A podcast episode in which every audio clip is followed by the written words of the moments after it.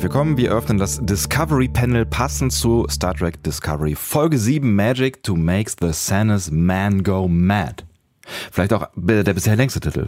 Ja, das kann schon sein. Äh, Oh, ich, ich, ja. Obwohl ich weiß es nicht. Wir hatten noch einige lange Titel. Ne? Ja, das stimmt. The Butcher's Knife cares not for the lamb's cry. Ich habe nicht die Buchstaben gezählt. Vielleicht machen wir das fürs du hast nächste mich noch Mal. nicht vorgestellt. Das stimmt, aber ich wollte das noch tun. Ich habe Ja, das nicht bitte. vergessen. Auf dem mal Panel heute Andreas Dom. und Sebastian Sonntag. Hallo. So, wir sind schon mittendrin in dieser ähm, besonderen Folge, möchte ich mal sagen. Wie immer haben wir uns nicht so wirklich darüber unterhalten, ähm, wie wir die Folge erlebt oder gesehen haben und wissen auch nicht voneinander, was der andere denn so denkt. Aber vielleicht auch besonders können wir uns vielleicht schon mal einigen. Ja, bis jetzt ja war jede Folge irgendwie besonders. Ne? Vielleicht gehen wir, gehen wir dazu optimistisch ran. Ich bin sehr gespannt darauf, weil ich, ich habe, ich habe Ich bin so. mal gespannt, wann du irgendwann mal eine Folge anfängst mit Heute haben wir eine sehr normale Folge zu besprechen. Ja, ich warte da tatsächlich auch drauf. Also, also ich meine, wenn, wenn man es wenn man's umdreht, könnte man ja sagen, wir haben jetzt heute eine ganz normale oder eine sehr normale für Star Trek Discovery sehr normale Folge zu, zu bewerten. Für Star Trek Discovery eine sehr normale Folge. Das, Da würde ich dir jetzt schon widersprechen. Für Star Trek eine sehr normale Folge. Ja, da gehe ich mit. Alles klar. Gut, aber wir wollen ja nicht mit dem Fazit anfangen. Haben wir aber gerade. Das war's. Wir Schaltet schneiden doch das- nächste wir Woche wieder das rein. alles, komm, wir genau. schneiden das alles. Ja, wird nichts geschnitten. Das ist alles live, live, live, live. Es ist ein Warum- Live-Podcast. Warum streamen wir denn eigentlich nicht? Dann hätten wir noch einen Chat. Das stimmt. Oder, oder hier irgendwie twitchen oder so. Müssen wir mal machen. Wirklich? Aber das Bild bei. Man kann auch Audio streamen. So, lass mal mit dem Feedback anfangen. Da Sehr wollen gerne. wir mal ein bisschen durch. Ähm, ihr habt auf iTunes übrigens, ich muss dazu sagen, ich verstehe iTunes nicht. Das ist mir völlig schleierhaft. Wir haben, äh, also laut unserer eigenen Statistik in der letzten Woche die höchsten ähm, Zahlen der Hörer gehabt. Ever. Ever. Wir haben von euch extrem viele iTunes-Bewertungen bekommen. Vielen, vielen Dank dafür. Das ist großartig. Und sind in den iTunes-Charts TV und Film auf Platz 70 an, abgerutscht oder sowas. Auf denen wir übrigens schon mal auf Platz 1 waren. Nicht, dass wir uns was darauf einbilden, aber wir waren schon mal auf Platz 1 vor den Heute-Nachrichten. Er macht außerdem so äh, Gesten, wo er ein Eins hochzeigt. gerade. 1, 1, 1. Also auf jeden Fall verstehe ich iTunes nicht und äh, ich möchte aber trotzdem ganz viele weitere Bewertungen haben, wie zum Beispiel diese hier von der unterstrich Arne. Der sagt Undock-Empfehlung. Danke, dass ihr mitarbeitet hier an der Stelle. Sehr gut. Können wir schon mal ein Häkchen machen für heute. Wenn man sich nach nur wenigen Wochen fast mehr auf die Besprechung durch Ed der Sonntag und Ed Grisha Roman als auf die jeweilige Discovery-Folge freut, müssen die beiden Macher einiges richtig machen. Meinungsfreudige Analysen, wüste Aussprachenakrobatik, sympathische Stories-Spekulationen. Oh Gott, das ist doch eine Aufgabe hier. Wissenswertes rund um den gesamten Kanon und ein gern zitierter Sternatlas. Hektik ist im Panel dabei Woche für Woche ein Fremdwort. Und das ist auch gut so. Ja, Hektik ist heute auf jeden Fall ein Fremdwort. Mein Gott, du bist so tiefenentspannt hier reingeschlufft. Es ist unfassbar. Ist doch schön, oder? So tiefenentspannt. Und äh, also ich fühle mich jetzt auch schon wieder von einer warmen Wolke umgeben, die der Arne äh, uns zugepustet hat. Das finde ich auch gut. Vor allen Dingen wüste Aussprachenakrobatik finde ich äh, ein, eine, Sympathische Story-Spekulationen. Ne, Ohne Scheiß, wüste Aussprachen, Akrobatik finde ich eine, eine spannende Wortzusammensetzung und ich muss gerade noch darüber nachdenken, was er wohl damit meinen mag. Weil Wüst hat ja sowas Wüstes. Li- Lechi. Liefe, das haben wir hinter uns gelassen. Es hat übrigens jemand geschrieben und hat mir so einen Link geschickt, da stand irgendwie so äh, dict.irgendwas.org oder so. Ja. Und dann konnte man sich Lethi vor ähm, sprechen lassen. Es lassen. wird tatsächlich Lethi. Mit Ja, das, das, ist, das ist immer so die Frage, wenn du jetzt halt irgendwie so eine Aussprache, Grammatik-Dings irgendwie aus England nimmst, dann wird dir Lisi Lisi vorge, vor, vorgelesen und wenn du es aus Spanisch äh, nimmst, dann Spanien. Auf, in Spanien nimmst, Lette, Lette. Lette. Ja, also ich glaube, das ist jetzt gar nicht so aussagekräftig, aber es war doch, was war es, ein griechisches Wort ursprünglich? Ich habe es schon wieder verdrängt. Ja, griechische Mythologie zumindest. Zum, zumindest. Ja, da müssen wir vielleicht mal ein, ein griechisches Aussprache-Dikt. Punkt, Griechenland, Punkt, Griech, Griechenland. Dict.griechenland.org. So, bitte machen wir weiter hier. Ah, Skinner Norris, ein schöner äh, äh, Nick, ähm, hat uns auch bewertet auf iTunes. Sehr Skinny, guter. ne? Hier steht, steht tatsächlich Skinner Norris, Ah, ja. weil Skinny Norris ist ja der aus den drei Fragezeichen, ne? Skinner ist jemand anders dann. Mö- Das ist, glaube ich, sein richtiger Name, ne? Von Skinny. ich weiß nicht. Der Sprecher von Skinny Norris gestorben. Oh. Und der, der war auch der Sprecher von Morton. Das ist traurig. Ja. Den fand ich gut. Ich weiß gar nicht, was die jetzt damit machen. Vor allen Dingen hat er auch ewig jung geklungen. Ja, als Morton hat er aber ewig alt geklungen. Ja, das ist stimmt. unfassbar gut. Okay. Auf jeden Fall wird er vermutlich, also hier Skinner Norris, vielleicht ein Wortwitz oder er heißt auch Norris Skinner. Es soll Menschen geben, die heißen so oder Skinner Norris, ich weiß nicht. Mike Skinner heißt ja auch so. Er schreibt auf jeden Fall, der Podcast eignet sich wunderbar, um gesehene Folgen der neuen Star Trek Serie noch einmal Revue passieren zu lassen. Manchmal etwas zu nachsichtig, was Kanon und Plotholes angeht und meistens leider nur, nur zwei Stunden lang. Trotzdem, obwohl er nur zwei Stunden lang ist, interessant und ein abwechslungsreich, ah nee, Entschuldigung, abwechslungsreich, Prost steht da noch hinter. äh, ja, Prost, lieber Ja, Prost, Skinner danke. Norris. Vielen Heute Dank. ziehen wir auf drei Stunden, habe ich mir überlegt. Ja? Du hast übrigens noch vergessen, äh, Skinner Norris hatte auch als Titel geschrieben, sehr guter Podcast zum Andocken an Star Trek Discovery. Stimmt. Wie konnte ich das übersehen? Ja, bitte. Es ist, es ist, also ich bin Die Fan. Menschen arbeiten mit. Ich, ich, ich freue mich sehr. Wir freuen uns sehr Ja. äh, auch über diese, diese beiden sehr wirklich entzückenden ähm, Empfehlungen. Allerdings, springen wir mal, äh, also wir, ähm, das nächste Mal lesen wir bestimmt noch drei weitere iTunes-Bewertungen durch. Genau. Vor? Und ja, wir nehmen uns das natürlich auch zu Herzen, wenn ihr sowas schreibt wie zu nachhaltig, was Kanon und Plotholes angeht. Nachsichtig, nicht nachhaltig. Äh, Keiner nachsichtig. kritisiert, keiner kritisiert unsere Nachhaltigkeit. Dieser Podcast ist auf jeden Fall auch biologisch abbaubar. Ach Gott. Gott, oh ähm, Gott. Also, nachsichtig. Aber das, das ist ja dann, das ist ja dann eher. Ähm, ich, ich, ich, ich, in solchen Momenten ziehe ich mich immer zurück in die in meine Rolle als enthusiastischer Fan und ähm, sei doch mal ein bisschen nachhaltiger, was, was den Kanon angeht. Echt jetzt. Ich habe gerade ein bisschen das Gefühl, die Leute denken alle, wir hätten dieselben Pilzen wie Stamets gehabt, glaube ich. Okay, oh Gott, es geht echt in die gleiche Richtung. Was ist denn los heute? weiß auch nicht. Okay, Facebook. Facebook. Ähm, Thomas schreibt bei Facebook, nur noch ein kleiner Nachklapp. Wie fantastisch designt ist denn bitte, äh, bitte sehr Lieutenant Commander Ariam von der Brückencrew. Was auch immer sie ist, An äh, Androiden, Alien, KI, was auch immer. Oh Gott, jetzt ist alles weggesprungen hier gerade, weil du wieder irgendwas gemacht hast. Was ich? Ich?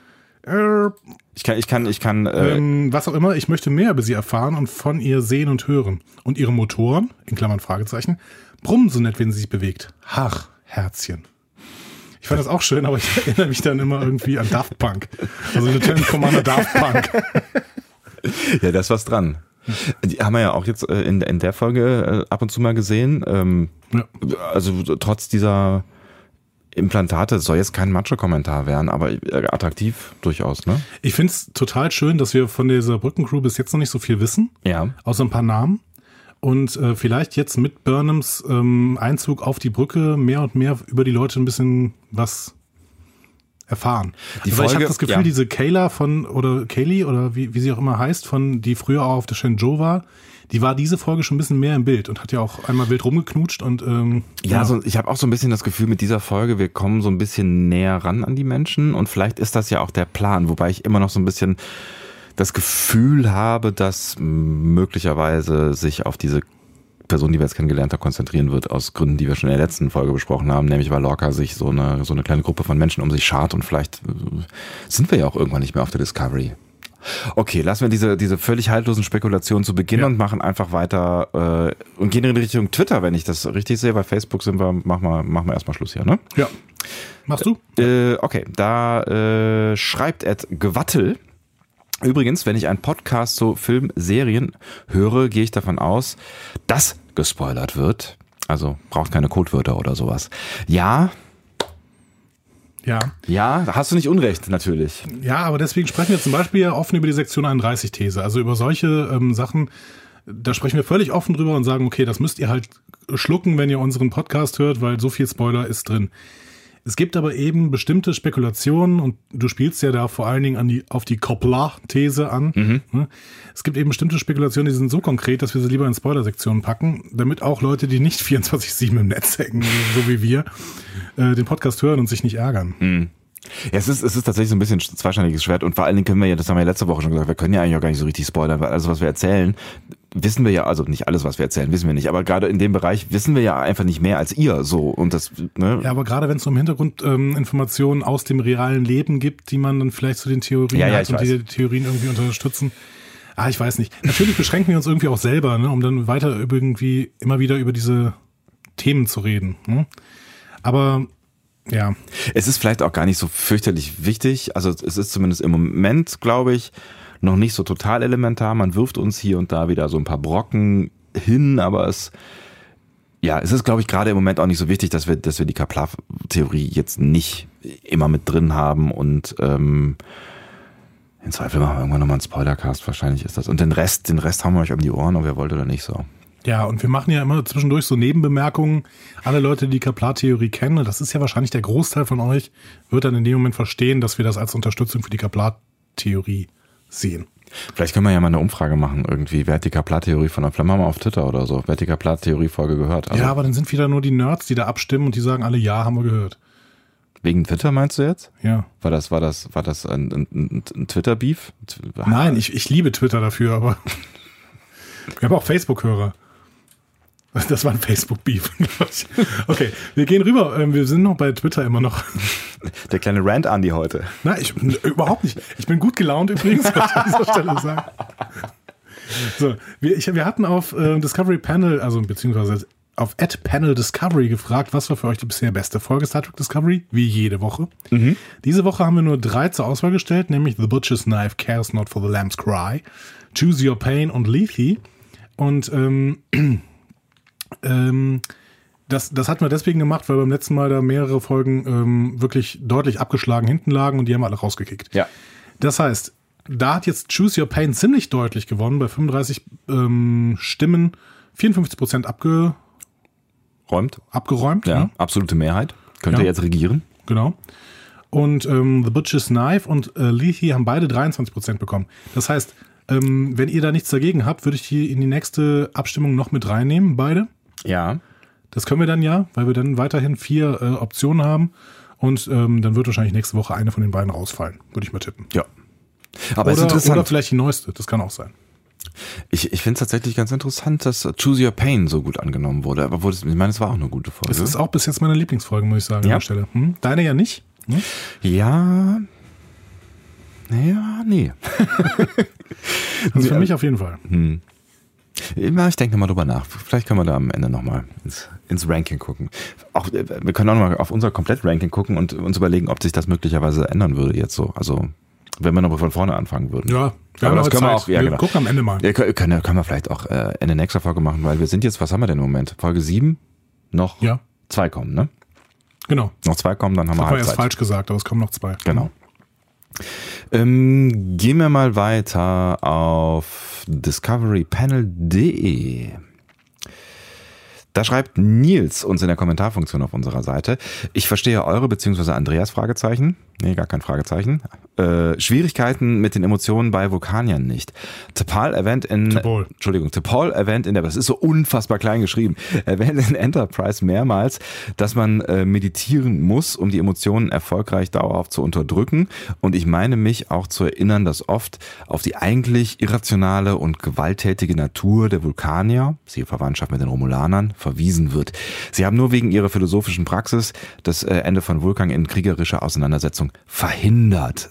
Sebastians Erklärung, dass die Emotionen in den Gedanken also durchaus zu sehen sind, fand ich daher schlüssig, zumal, wie Paul äh, einmal anderen Vulkaniern erklärte, die ständige Umgebung mit Menschen die Aufrechterhaltung, äh, Aufrechterhaltung schwierig werden lässt. Ich ich Ja, habe irgendwo ein, ja. Wort, Wort vergessen. Ihr habt, ihr alle, ihr habt alle völlig recht. Ja. Also ich ähm, habe auch nochmal den äh, Vulkanier-Artikel auf Memory Alpha komplett gelesen. Er war sehr lang.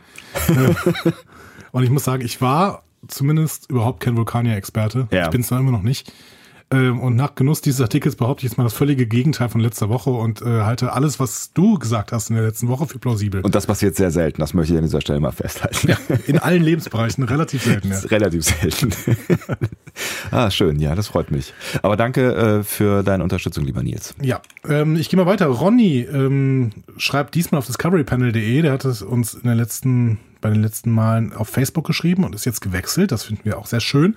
Ähm, unter anderem schreibt er, Michael führt eine Gedankenverschmelzung mit Sarek durch. Okay, als Nicht-Vulkanierin äh, schon hinterfragungswürdig, aber diese ganze Szenerie findet eh bereits in Sareks Kopf statt und ist daher nicht ganz aussagekräftig. Kräftig. Wenn Michael bei jemand anderem eine Gedankenverschmelzung durchführt, kann man die Frage nach der Logik dahinter nochmal stellen. Ja, Das hatten wir so ziemlich vergessen. Das hatten wir ziemlich vergessen. Als ich das gelesen habe, habe ich mir auch einmal kurz hart an den Kopf geschlagen und gedacht, boah, das war eine Verschwendung von 15 Minuten Lebenszeit unserer und eurer und wir entschuldigen uns an dieser Stelle. Genau. Wird heute wiederkommen wahrscheinlich, ja. dass wir mindestens 15 Minuten eurer Zeit verschwenden. Ja. Aber ähm, ja, genau. die Diskussion hätte man sich komplett schenken können, genau. weil äh, wenn es nicht in der realen Welt stattfindet, dürfen da auch Einhörner rumspringen und alles passiert, alles ist okay. Ja, und auch die kann man mit Gedankenverschmelzung in Schmetterlinge verwandeln, was auch immer. Genau. Ja. Volker schreibt uns per E-Mail. Intro eures, Klammer auf, Klammer zu. Hallo ihr zwei. Äh, vielen Dank für euren Podcast. Ich habe ihn leider erst vor einer Woche gehört und bin fleißig am äh, Aufholen der einzelnen Podcasts. Momentan bis er bei Folge 5. Und ich habe mir bisher sogar die sechste Folge Discovery extra noch nicht angesehen. Erst wenn ich ähm, auf dem gleichen Stand bin, geht es bei Netflix weiter. Ich finde euren Podcast sogar unterhaltsamer als die Serie. Uhu. Ich bin einfach noch nicht äh, warm geworden mit der Serie. Würde die Serie nach Voyager spielen, wäre nicht klar, dass der Antrieb das Schiff nicht überleben wird. Und die Konflikte der Crew untereinander ist gewollt. Ich glaube, ich habe diesen. Genau, die sind ein bisschen gewollt. Ja, genau. Aber äh, es ist nicht meine Version einer besseren, äh, meine, meine Vision einer besseren Zukunft. Äh, finde ich ganz spannend, dass er das sagt, weil ähm, äh, Star Trek ja tatsächlich ganz häufig einfach so eine so eine perfekte Utopie einer Gesellschaft äh, aufgezeigt hat, zumindest was die Föderation angeht. Ne? Ja, oder wir haben das immer ein bisschen falsch interpretiert und da muss ich jetzt auch gleich mal ähm, in einer der ersten Szenen sofort drauf zu sprechen kommen. Aber das ähm, schieben wir kurz. Ja? Genau, ich, ich lese nochmal ganz kurz zu Ende vor. Äh, zu guter Letzt, ähm, das Intro, also unser Intro, ist wirklich gut gespielt. Äh, und er fragt noch, gibt es das Soundfile irgendwo als Download? Das wäre perfekt für meinen Wecker. alles Gute und vielen Dank für euren Podcast. Äh, vielleicht gefällt mir ja Discovery irgendwann. Wir tun alles, was in unserem Machtbereich steht, lieber Volker, damit dir der Podcast gefällt. Ähm, und ich habe Sebastian Glasmann schon mal darauf angesprochen. Der arbeitet gerade an einer neuen Website und würde dann, wenn seine Website fertig ist, ähm, das Soundfile da auch zum Download stellen und sagen eben, dass er das als Referenz quasi für uns geschrieben hat. Das ist äh, quasi unser Komponist übrigens, ne? Ja, genau. Das, ja, so kann man nochmal. Unser Jazz-Gitarrist, der ähm, immer wieder uns mit Soundfiles versorgt. Vielen Dank auch dafür. Das kann man nicht oft genug vielen Dank sagen. Ne? Ähm, ja, auch vielen Dank an Volker für das Feedback. Das freut uns natürlich. Und wie, wie gesagt, also ähm, mein Enthusiasmus reicht häufig für zwei Menschen. Vielleicht bleibt für dich was übrig. Das hast du sehr schön gesagt. Danke. Gehen wir hinüber zur Episodenbesprechung. Magic to make the Sanderson Man go mad. Ich sag's nochmal, so heißt die Folge. Auf Deutsch heißt sie übrigens laut Netflix T gleich matt hoch 2. Das verrät ja schon alles. Nee, ich verstehe es überhaupt nicht, ehrlich gesagt. Also es erinnert mich so ein bisschen an Riker durch 2 gleich Fragezeichen. also yeah. T gleich matt hoch 2, was soll das heißen? Ist das äh, irgendwie eine Anspielung auf Einstein, Relativitätstheorie? T so? ist wahrscheinlich Zeit. Ja. Matt hoch 2 ist im Zweifel nur irgendwie eine blöde Anspielung darauf, dass es Matt vielleicht häufiger gibt. Aber den gibt es ja nicht häufiger. Gibt es ja nicht häufiger, eben. Ist, also. Wer macht die deutschen Namen eigentlich? Also wer übersetzt das? Also macht Keine Ahnung. Ja, also gibt es dann extra. Also der Mensch, der vielleicht die Dialogregie macht für die Synchro, macht er nee, auch die Titel, Folgentitel? Wahrscheinlich der Praktikant von Netflix oder sowas. Keine Ahnung. Also ich habe ja sowieso ein großes Problem mit deutschen Titeln. Ich weiß nicht, warum sie nicht einfach die englischen Titel behalten oder dann zumindest wörtlich übersetzen. Ist zwar ein bisschen bescheuert bei ähm, Zauberei, die den gesündesten Mann verrückt werden lässt. Oder Mensch. Oder Mensch, ja. Hm. Hm. hm. Ja, aber ja, T gleich. Äh, äh, T gleich matt hoch 2. Matt, matt hoch 2. nee. Ist auf jeden Fall sehr seltsam. Ist auf jeden Fall sehr seltsam, brauchen wir uns aber dann auch nicht weiter äh, damit äh, aufzuhalten. Äh, es ist Folge Nummer 7. Es genau. ist die vorverletzte in dieser Halbstaffel und sie wurde regiert von David M. Barrett. Und ich habe, der, der, dieser Name hat mich erstmal getriggert, dass ich erstmal auf die Suche gehe. Also Barrett ist ja ähm, in der Star Trek-Welt schon mal ein sehr, sehr bekannter Name. Mhm. Dann habe ich mal äh, die ähm, Seite von diesem Menschen aufgerufen äh, bei IMDb und dann habe ich rausgefunden, dieser Mann heißt David McCoy Barrett. Was? Also, einen größeren Star Trek-Namen gibt es ja nicht. Und dann habe ich gedacht, okay, dann hat er bestimmt irgendwas mit Major Barrett, Roddenberry Barrett äh, zu tun. Ne? Denn, ähm, also, Major Barrett war im Pilotfilm der alten Serie Nummer 1 ne? und dann war sie die Computerstimme äh, für 50 Jahre ungefähr. Mhm. Und später neben ein paar anderen Rollen auch noch Laxana Treu. Ah, Ja. mhm. Außerdem hat Gene Roddenberry sie geheiratet, Ende der 60er. Ähm, und ihr gemeinsamer Sohn Rod ist in Discovery jetzt irgendwie involviert. Also habe ich irgendwie gesagt, okay, vielleicht ist David M. Barrett ähm, irgendwie ein Verwandter. Ist er nicht. So. Punkt. Aber schöner Star Trek-Name auf jeden Fall. David M. Coy, äh, McCoy Barrett. Das ist ja verrückt. Der ist äh, TV-Regisseur. Äh, ja, nichts Besonderes. Der hat am meisten Regie geführt bei CBS Blue Bloods mit Tom Selleck und Donnie Wahlberg. Habe ich nie gesehen. Ich auch nicht, aber es gibt eine Serie mit Tom Selleck und Donnie Wahlberg. Ja. Blue Bloods gibt es ganz viele, also der hat zumindest irgendwie 32 Folgen an der Regie geführt, aber es gibt, glaube ich, 180 oder sowas. Also das es scheint. Crime oder was? Ja, wahrscheinlich. Ak- Aktuell? Nicht mehr, ich weiß es nicht genau. Okay. Ähm, Blue ja. Bloods. Man, man lernt ja, man lernt ja nicht aus. Äh, Werde ich mir mal anschauen. Also du meinst jetzt, es ist auf jeden Fall kein jetzt typischer äh, Star Trek äh, Regisseur. Nee, auch ist wenn der Name einfach- so klingt, der ist ja, einfach TV-Regisseur, ja, genau. Okay. Ja. Können wir uns ja gleich darüber unterhalten, ob man das merkt oder nicht merkt. Ja, es war beim letzten Mal ja auch so. Also die haben jetzt irgendwie ähm, halt aus dem typischen CBS-Pool halt auch ein paar Regisseure eingestellt. Ich bin mal gespannt, ob in den nächsten beiden Folgen, also in dieser Halbstaffel schon irgendwann Jonathan Frakes auftaucht einfach. Wahrscheinlich sagt er für jede Folge zu, oder hat er für jede Folge zugesagt und sagt kurzfristig wieder ab und deswegen nehmen sie dann irgendwer, der gerade auf dem Flur steht. Und deswegen, denken, deswegen denken sie dann immer, Jonathan Frakes macht irgendwann Regie, aber er macht eigentlich niemals Regie. Nee. Er war nur da, um diesen Spoiler in die Welt zu setzen. Genau, super. Okay, wir sehen in Szene 1 auf jeden Fall ein Was bisher geschah. Ja. Also wir sehen die Discovery und den Moment, in dem Stamets als Navigator des Sporenantriebs gefunden wird und lacht. Und anschließend äh, Szenen mit der Flucht aus der klingonischen Zelle, in der Harry Mudd zurückgelassen wird. Wir sehen keine einzige Zelle aus der letzten, äh, keine einzige Szene aus der letzten äh, Folge, oder? Nee, glaube ich auch. Ja. Und wir sehen keine einzigen, wir sehen keine einzigen Klingonen, glaube ich. Doch, wir sehen Klingonen. Das habe ich mich hier noch gefragt. Warum zeigen sie uns diesen anschließenden Kampf zwischen Tyler und dem Klingonen noch? Also sie, sie zeigen uns, wie Tyler aus dieser, also wie, wie Tyler und Lorca aus der Zelle ausbrechen und wie Matt zurückgelassen wird. Und dann habe ich gedacht, das wäre vielleicht so das Ende von was bisher geschah, weil in dieser Folge halt Matt vorkommt. Aber dann zeigen sie noch diesen Kampf zwischen Tyler und einem Klingonen und der Klingone wird erschossen. Vielleicht wollen sie noch so ein bisschen Action drin haben und dass allen klar ist, dass es eine Flucht war. Aber ich meine, das, was bisher geschah, ist ja eigentlich eh nur für Menschen, die die Folge schon auch irgendwann mal gesehen haben. Ne? Keine Ahnung. Habe ich mich auf jeden Fall gefragt. Ja, macht, macht jetzt so spontan für mich auch keinen tieferen Sinn. Dann ist es die erste ähm, Star Trek Discovery Folge, in der keine Handlung vorm Intro passiert. Ja, Ne? Aber hat mich auch gewundert. gehen sofort ins Intro rüber. Ja, Aber macht retrospektiv durchaus Sinn. ja warum? Also ich ähm, habe mich das gefragt, Ja. ob man die Handlung unbedingt an einem Stück erzählen wollte oder man keinen Appetit haben hatte irgendwie oder ob einfach die Zeit, bis zum Beispiel Matt auftaucht, zu lang gewesen wäre für eine Vor-Intro-Story.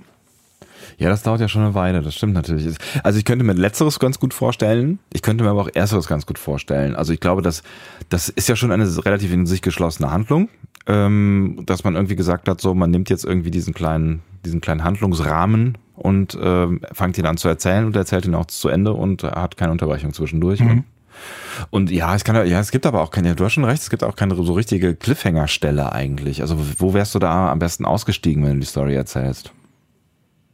Also eigentlich am ehesten dann, wenn Matt auftaucht, aber das, das dauert ja tatsächlich eine ganze Weile. Ja. Keine Ahnung. Ist auf jeden Fall ähm, was Besonderes beim diesem Mal gewesen. Ansonsten ist mir beim Intro nichts Besonderes aufgefallen. Nö, bei mir auch nicht. Ähm, in der nächsten Szene hören wir dann zum ersten Mal die Aufzeichnung eines persönlichen Logbuchs.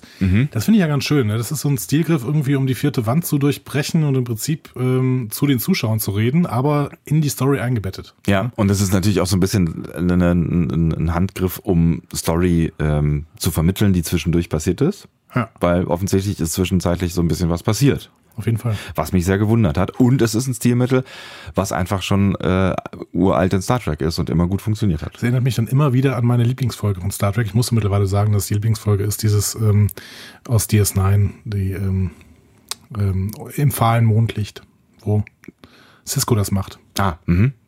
Ja. Und, da dann auch hinterher den, auch das den Rahmen quasi. bildet. Genau. Mhm. Mhm. Ja. Das ist auch der Rahmen der Folge. Also Burnham berichtet da so ein bisschen von der Routine auf der Discovery, Mhm. ne, wo Routine einfach stattgefunden hat mittlerweile. Sie habe Freundschaft mit Tilly geschlossen, sie arbeite gerne, die Discovery sei entscheidend für den Krieg geworden und Stamets navigiere den Sporenantrieb. Hier ähm, ein Lob an dich, ja. Das war mein erster, mein, mein erstes Erfolgslächeln in dieser Folge. Du hast es äh, in der letzten Folge schon gesehen. Ich habe ja gedacht, das hätten die einmal gemacht und würden es nie mehr machen. Mhm. Aber offensichtlich springt äh, die Discovery munter mit Stamets äh, hin und her. Und bis Auch, zu diesem auch, auch Zeitpunkt. munter ist da wichtig zu unterstreichen an der Stelle. Genau. und bis zu diesem Zeitpunkt offensichtlich auch, indem diese Nadeln immer wieder in Stamets reingehauen werden. Ne? Ja. Das scheint ja erst in dieser Folge neu entwickelt worden zu sein. Ja, äh, mein Gott, das Leben ist hart, ne? Aber ja, äh, Genau. tatsächlich äh, kann man dann damit auch wahrscheinlich mit relativer Sicherheit behaupten, dass das, was wir in der letzten Folge gesehen haben, auch ein Sprung gewesen ist. Wo wir ja darüber diskutiert Ja, haben, genau. war es ein Sprung oder war es keiner? Also auch diese Viertelstunde können wir wieder streichen. Wenn wir die letzte Folge der letzten äh, Woche zusammenschneiden auf elementar wichtige Diskussionen, sind wir bei einer Viertelstunde wahrscheinlich. Vielleicht sollten wir einfach die Folge passend zur aktuellen Folge immer eine Star Trek Discovery Folge später machen. Also wir sollten vielleicht jetzt erst über Folge 6 reden, weil dann wissen wir schon viel mehr. Nichts ist aktueller als die Zeitung von gestern. Oder wie meinst du das? So ungefähr. Okay. Ähm, auf jeden Fall. Stamets Persönlichkeit ist auch verändert durch diese Sprünge. Ja, da- das, das war ja für mich der, der Indikator tatsächlich da. Ja. Ne? Also das war ja irgendwie, weil, weil er ja schon in der letzten Folge einfach so drauf war, habe ich gedacht, ja klar, springt er da weiter lust, lustig äh, rein und ähm, er ist jetzt noch druffer. Ja, definitiv. Also diese, diese kleine Szene, die man da in diesem Zusammenschnitt sieht, da ähm, spielt er ein bisschen, glaube ich, äh, Schlagzeug auf Tillys Pult und Tilly und Michael gucken sich nur verwirrt an. So. Ähm, ich stelle es ja auch schwierig vor, mit diesem Menschen in, dieser, in diesem Zustand zusammenzuarbeiten. ähm, Tyler und Burnham freuen sich auf jeden Fall an, so ein bisschen. ne? Ja. Und Burnham findet ihn faszinierend, aber sagt selber, sie sei nicht beziehungsfähig. Ja. Also, ja. Also hat, auch da hatte ich übrigens recht, aber ich will jetzt gar nicht darauf. Nee, du, du hattest vollkommen recht. Also du bist, du bist vollkommen drin. Also, Ich- es ich- geht was ja. zwischen Tyler und Burnham. Ich- Also das sieht, sieht man diese Folge ja mehr und mehr. Ja, aber ja, das war dann schon der, der, der erste äh, oder der zweite Hinweis, wenn man vielleicht dann die Folge davor raus, äh, rausdividiert. Ähm, ich ich fand es ganz spannend, dass sie da so schüchtern auf dem Bett liegt und erzählt, sie ist nicht beziehungsfähig. Das wiederum hätte ich nicht gedacht. Ja, die struggelt halt irgendwie immer noch mit ihrem inneren Konflikt zwischen ihrem vulkanischen Wesen und ihren menschlichen Gefühlen. Also Ja, aber auch halt Vulkanier irgendwie sind ja beziehungsfähig. Ja, aber ja nur so logische Beziehungen. Und wie wir später hören, äh, Liebe ist nicht logisch. Was, worüber ich ein bisschen gestolpert bin, ist halt an der Stelle natürlich schon wieder so ein bisschen Kanon. Ne? Also Discovery ist kriegsentscheidend im Krieg zwischen den Menschen, den Menschen und den Klingonen. Hm. Ich, bin- ich bin tatsächlich einen Schritt vorher gestolpert und ich hätte jetzt auch gedacht, dass du da auch schon einen Schritt vorher gestolpert wärst, ähm, weil so, so nonchalant ähm, mal eben kurz, weiß ich nicht, mehrere Wochen, Monate erzählt werden, vielleicht sogar Jahre, man weiß es nicht. Ähm, also wahrscheinlich eher Monate oder sowas. Äh, wo, Wurde eher Tage gedacht. aber es- irgendwie fühlt es sich an nach, in der Zwischenzeit ist der Krieg, Krieg mit den Klingonen mehr oder weniger Geschichte und wir haben ihn nicht mitbekommen. Und ich bin davon ausgegangen und ich vermute mal du auch noch bis zur letzten Woche, dass diese Serie durchaus äh, viel mit diesem Krieg der Klingonen zu tun hat. Ja, das Problem ist wahrscheinlich so ein bisschen, dass man natürlich verschiedene Handlungsstränge erzählt. Was natürlich ein grober Fehler dieser Folge im Prinzip ist, dass überhaupt nicht auf Cornwall eingegangen wird. Ja, so zum Beispiel. Also gut, ich meine, die haben das ja öfter schon mal jetzt gemacht bei Star Trek Discovery, dass, dass Leute äh, nicht mehr auftauchen in der nächsten Folge und dann in der übernächsten wieder aufgegriffen werden oder so. Aber es ist tatsächlich schon verwunderlich, also dass dieser ganze Plot nicht mehr vorkommt, außer mit einem Nebensatz, äh, ja, der Krieg ist mehr oder weniger gewonnen und die Discovery äh, hat's, hat's hinbekommen. Also das fand ich krass. Da saß ich echt vom Fernseher und dachte so. Ja, so habe ich es auch nicht verstanden. Also sie, äh, sie meint halt, das Blatt hat sich gewendet, aber so richtig. Ich habe da nochmal zurückgespult. Also das war, Sie sagt, das Blatt hat sich gewendet, oder? ich habe es auf Englisch geguckt. Wind has changed. Ich weiß nicht mehr. The pages have been turned. I don't know. Aber The pages have been turned. Das ist garantiert nicht die Übersetzung. Oh Gott, oh Gott, oh Gott. ähm, ja, aber für mich hat das irgendwie da an der Stelle schon irgendwie den Eindruck gemacht, auch als Lorca da in seinen, seinen äh, Karten rum, rum navigiert, ähm, dass, dass da schon ein Großteil des Dropses gelutscht ist. Des klingonischen Dropses. Ja, das passt, passt irgendwie alles nicht so richtig, weil, weil halt die Nummer mit Cornwall irgendwie nicht aufgelöst ist. Und weil ich auch, ich finde es halt komisch, wenn die Discovery quasi das kriegsentscheidende Schiff ist und nachher weiß dann niemand mehr was drüber. Also da muss noch irgendwas Großes passieren, aber vielleicht wird ja auch noch groß, irgendwas Großes passieren. Ja. Vielleicht kriegen sie es ja noch hin, das irgendwie zu erklären. Also sie haben ja das, das Problem äh, nach wie vor, dass sie halt, dass sie in der Situation sind, dass sie es halt irgendwie nicht erklären, entweder nicht erklären werden können oder das Ding halt irgendwie verschwinden lassen. Also äh, Vielleicht haben die irgendeinen großen Zeitkristall. Ja, es, es, gibt ja, es gibt ja immer noch Möglichkeiten. Von mir spielt es ja vielleicht am Ende doch in einem Spiegeluniversum, was weiß ich, aber äh, ich glaube mittlerweile so ein bisschen, dass, dass sie das einfach in Kauf nehmen, dass sie irgendwie sagen, wir schreiben halt diese zehn Jahre neu. Scheiß auf den Kanon. Ja, maybe. Wir werden sehen. Wir werden sehen. Hast du noch was zu dieser Aufzeichnung der inneren Gefühle? Nee, ähm, außer dass äh, ich mich sofort wohlgefühlt habe. Es war so schön Star Trekig. Ja, es war krass Star Trek, ne? Ja. Fand ich auch irgendwie. Und Auch so die wurde- Kamerafahrten. Man wurde aber auch sofort so ein bisschen, also das, was vielleicht das, was bisher geschah, nicht so richtig geschafft hat. Das, also ich habe sofort gedacht, okay, das vorherrschende Thema dieser Folge wird Burnham sein und Burnhams Konflikt. So. Und ich sehe das, um schon mal einen Spoiler fürs Ende zu setzen, ich sehe das auch weiterhin so, dass das das vorherrschende Thema dieser Folge war. Ja. Ja, können wir gleich noch drüber sprechen. Okay. Ich meine, äh, ja, das ist ja, äh, finde ich jetzt auch nicht weiter, weiter verwunderlich, weil ich meine, man muss halt die Charaktere auch mal ein bisschen aufbauen.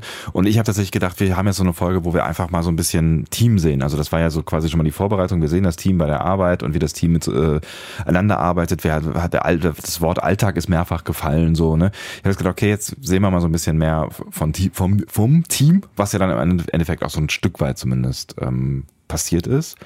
Und ähm, ja, also ich finde, es wird halt auch Zeit, dass, dass die Charaktere noch so ein bisschen aufgebaut werden. Das hat die letzte Folge ja schon viel gemacht.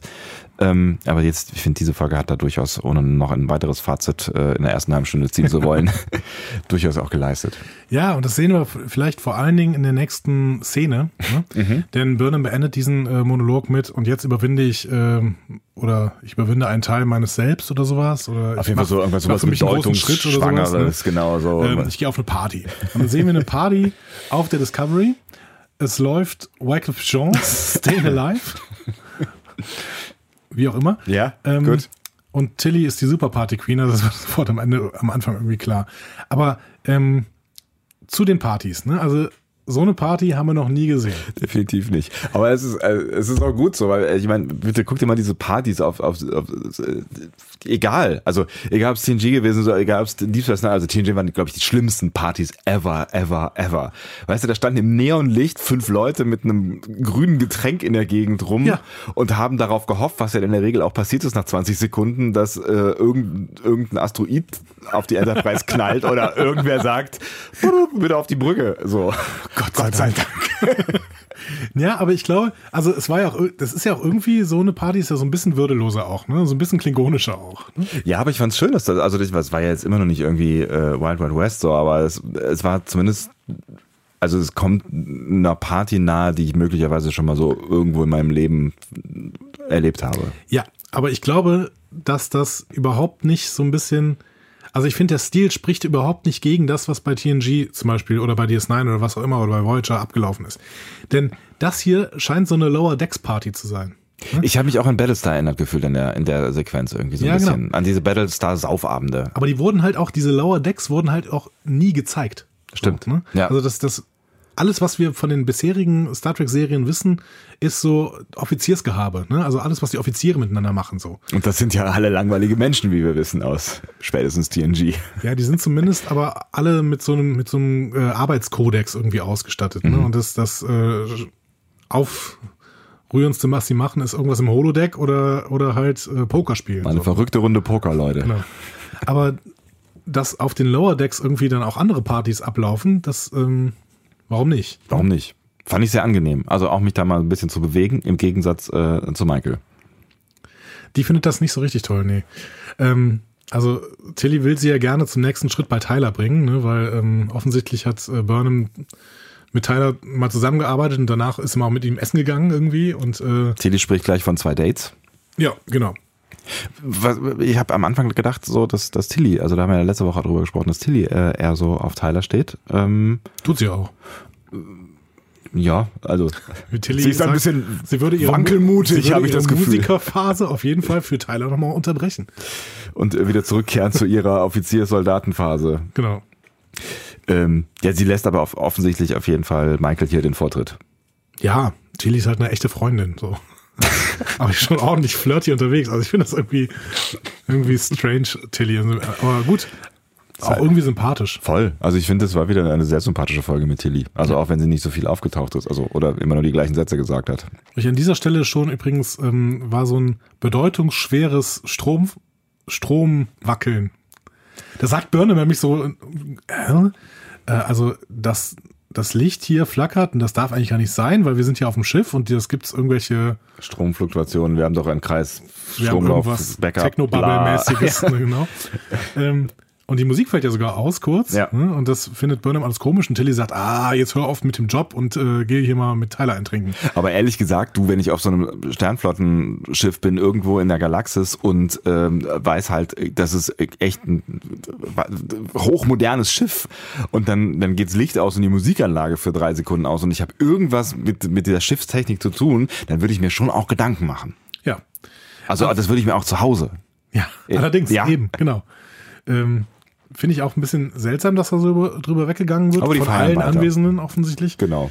Was ich mich äh, gefragt habe auch, ähm, sind die noch im Alkohol-Style oder haben die schon dieses Synterol-Zeug? Das weiß ich nicht, aber Tilly war so ein bisschen angedüdelt, oder? Ja, aber die darf trotzdem nachher arbeiten. Oder muss?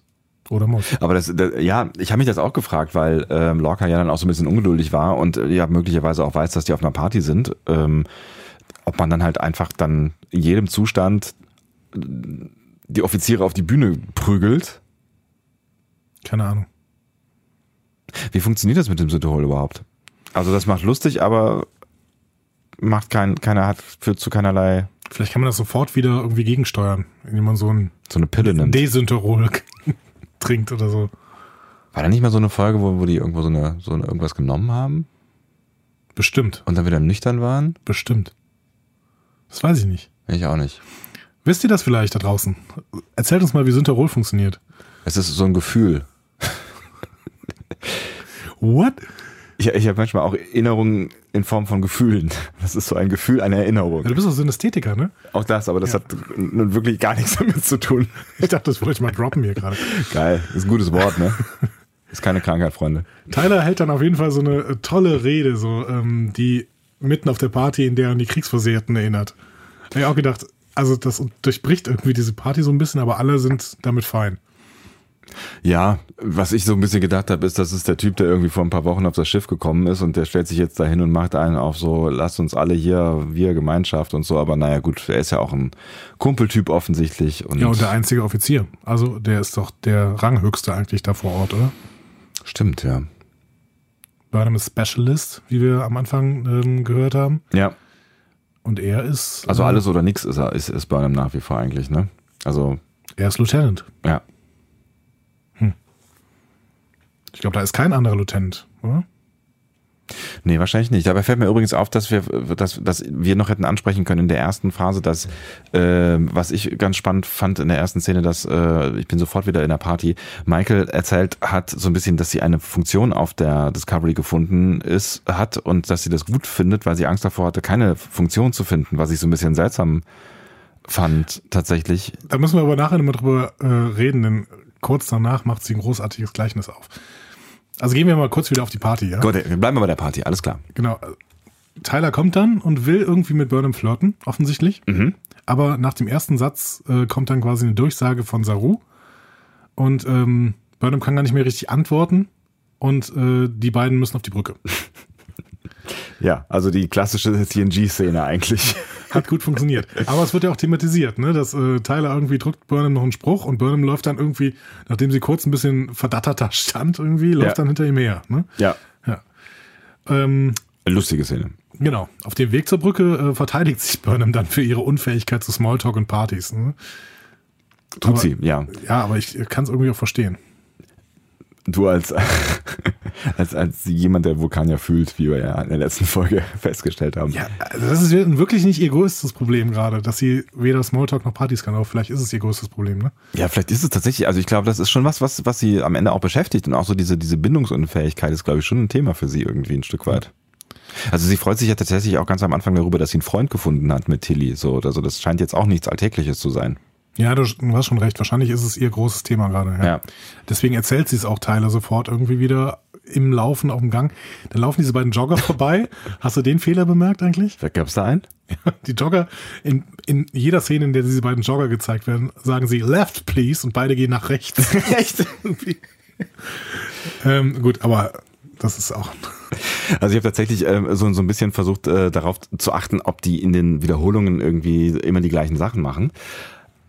Aber mir ist nie nichts aufgefallen, wo es wirklich irgendwie auffällig gewesen wäre, dass sie machen sie den Fehler dann kontinuierlich. Sie machen den kontinuierlich. Ja, gut, sie machen das, die ganze ja. Zeit. ich habe nach Fehlern gesucht, wo sie irgendwas falsch machen, dann in, in einem Loop quasi. Nee, ich glaube nicht. Ja. Ähm, dann stoßen Tyler und ähm, Burnham plötzlich mit Calber und Stamets zusammen. Mhm. Also im wahrsten Sinne des Wortes. Genau. Stamets Werkzeug fällt auf den Boden. Ähm, anstatt wütend zu reagieren, umarmt Stamets Burnham dann und schwärmt vom Leben. Das kann doch mal passieren. Genau. So. Und äh, genau. Er macht mir ein bisschen Angst. Physische Interaktion. Ganz normale äh, physische Interaktion. Alter. Ich, ich, glaube tatsächlich auch, das sind nicht nur wir, die dann so ein bisschen Sorgen haben. Dr. Kalber, der ja sein Lebensabschnittsgefährte ist, äh, findet das, glaube ich, auch alles nicht so richtig witzig. Nee, nicht wirklich. Also er macht sich, glaube ich, schon Sorgen da an der Stelle. Weil ich meine, er entschuldigt sich auch ununterbrochen für seinen äh, Freund. Er, ja, er ist ihm peinlich, ne? Ja, schon. Also das könnte schon auch nochmal irgendwie darauf andeuten, dass wir da noch ein Problem entgegensteuern mit unserem Steuermann. Garantiert. Also ich meine, wir, wir erinnern uns vor zwei Folgen, als sein Spiegelbild noch ein bisschen stehen geblieben ist. Also auf jeden Fall gibt es da irgendein Problem noch. Ne? Ja, das hat schon wieder vergessen, Gänsehaut. Oh. Ja. Ähm, er schwärmt dann ja nicht nur vom Leben, sondern auch von Lieutenant Tyler. Ne? Sagt, oh, was ein großer Mann. Stimmt, ja. What a tall man. Wow. Und äh, findet Kalber auch so semi-geil. Aber auch schön, dass Burnham sagt, äh, das ist unser neuer Sicherheitsschiff, du solltest den kennen. Hm? Mhm. Wie ist es? Hm? Ja, ja, ich, ja klar, aber äh, ich finde es total toll, dass er so grounded ist, nachdem er doch noch vor zwei Wochen irgendwie in einem äh, Gefangenen. Also der sagt übrigens da irgendwas von einer relativ kurzen Zeit. Das heißt, so viel Zeit sehen wir nicht äh, in Burnhams Gedankenwelt. Aber haben die innerhalb von, von zwei, drei Wochen da den Krieg entscheidend verändert? Ja, offensichtlich mit ein paar gezielten Sprüngen. Da müssen wir noch mal rein in die Szene. Wollen wir mal kurz zurückspulen? Wow. Ja. Nein, nee, das habe ich, hab ich tatsächlich nicht mitbekommen. Ja, vielleicht, weiß nicht. Vielleicht sieht das Burnham auch nur so. Wir, wir denken ja, äh, ich glaube mittlerweile ist ja bei, bei, vielen Szenen klar, dass wir die Gedankenwelt von Burnham so erleben. Und vielleicht sieht Burnham das so, dass der Krieg jetzt schon entscheidend gewendet worden ist, weil die Discovery so kluge Sachen macht. Aber, also, Aber Lorca wüsste, nee, eigentlich ist ja noch gar nichts gewonnen. Spekulation, Spekulation, wir wissen es nicht. Genau finde es auf jeden Fall schön, dass hier wieder mal angesprochen wird, dass mit Tyler irgendwas nicht stimmen kann, dass er so schnell wieder irgendwie ja. auf den Boden der Tatsachen zurückgeholt worden ist. Ähm, dann, ja, ein Brotkrumen. Äh, genau, Stamets schwärmt dann weiter. Er schwärmt nämlich noch von diesem kybernetischen Dings an seinem Arm da, was Dr. Kalber ihm entwickelt hat. Damit, genau. damit er quasi nicht mehr pieks, gepiekst werden muss. Ne? Also genau. er kann dann den Sporenantrieb, ich weiß nicht genau, wie es funktioniert, aber wahrscheinlich dann. Über, über so Nikotinpflaster irgendwie, ne? Aber äh, offensichtlich. Achso, jetzt war ja in einer späteren Szene, also klopft er da so drauf. Ich glaube, es ist Plas also Plastik oder Metall oder sowas, vielleicht auch Induktion. Also er wird nicht mehr gestochen, sondern es wird nur was angedockt. Hm. Sehr gut. Counter. Ja. Ja. Ähm, Tyler ist da auch schon ganz schön selbstbewusst in der ganzen Szene, ne? Der ist eh so mega selbstbewusst dafür, dass der quasi erst x Wochen da ist. Ja. Also ich finde, er drückt, drückt dann im Gespräch mit Stamets Burnham auch noch einen Spruch. Stimmt, und äh, äh, ah, den wollte ich mir merken, weil dann da, da lässt er sie ja richtig doof stehen eigentlich, ne? Ja. Also nicht zum ersten Mal. Nicht zum ersten Mal und auch relativ nah, schnell hintereinander. Da war mhm. es ein gefährliches Spiel, finde ich so, als, als Flirt-Strategie. Ähm, aber ich weiß nicht mehr genau, was, was, was er sagt. Weißt er ist nicht offensichtlich, nee.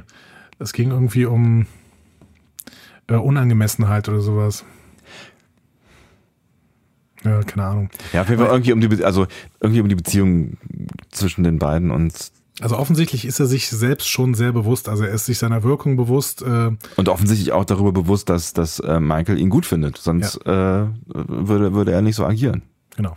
Also er ist offensichtlich ein, ein schöner, emotionaler, einfühlsamer Typ. Und das findet er selber super. Mit emotionaler Intelligenz. Wunderbar. Ganz toll. Ähm, wir fahren dann mit dem äh, Turbolift auf die Brücke Yes. und ähm, da ähm, hören wir ein unide- unidentifiziertes Signal, zumindest sagt Saru das. Lorca fährt die Schilde hoch und gibt gelben Alarm. Doch, Saru ist übrigens nicht besorgt. nein, der ähm, sagt nur, okay, wir haben hier ein unidentifiziertes Signal. Ja. Und ähm, kurz danach stellt sich das Signal aber als biologisch heraus und Burnham gibt dann eine xenologische Klassifikation. Ein Gormaganda, ein Weltraumwal. Offensichtlich vollkommen ungefährlich und zudem verletzt. Ja.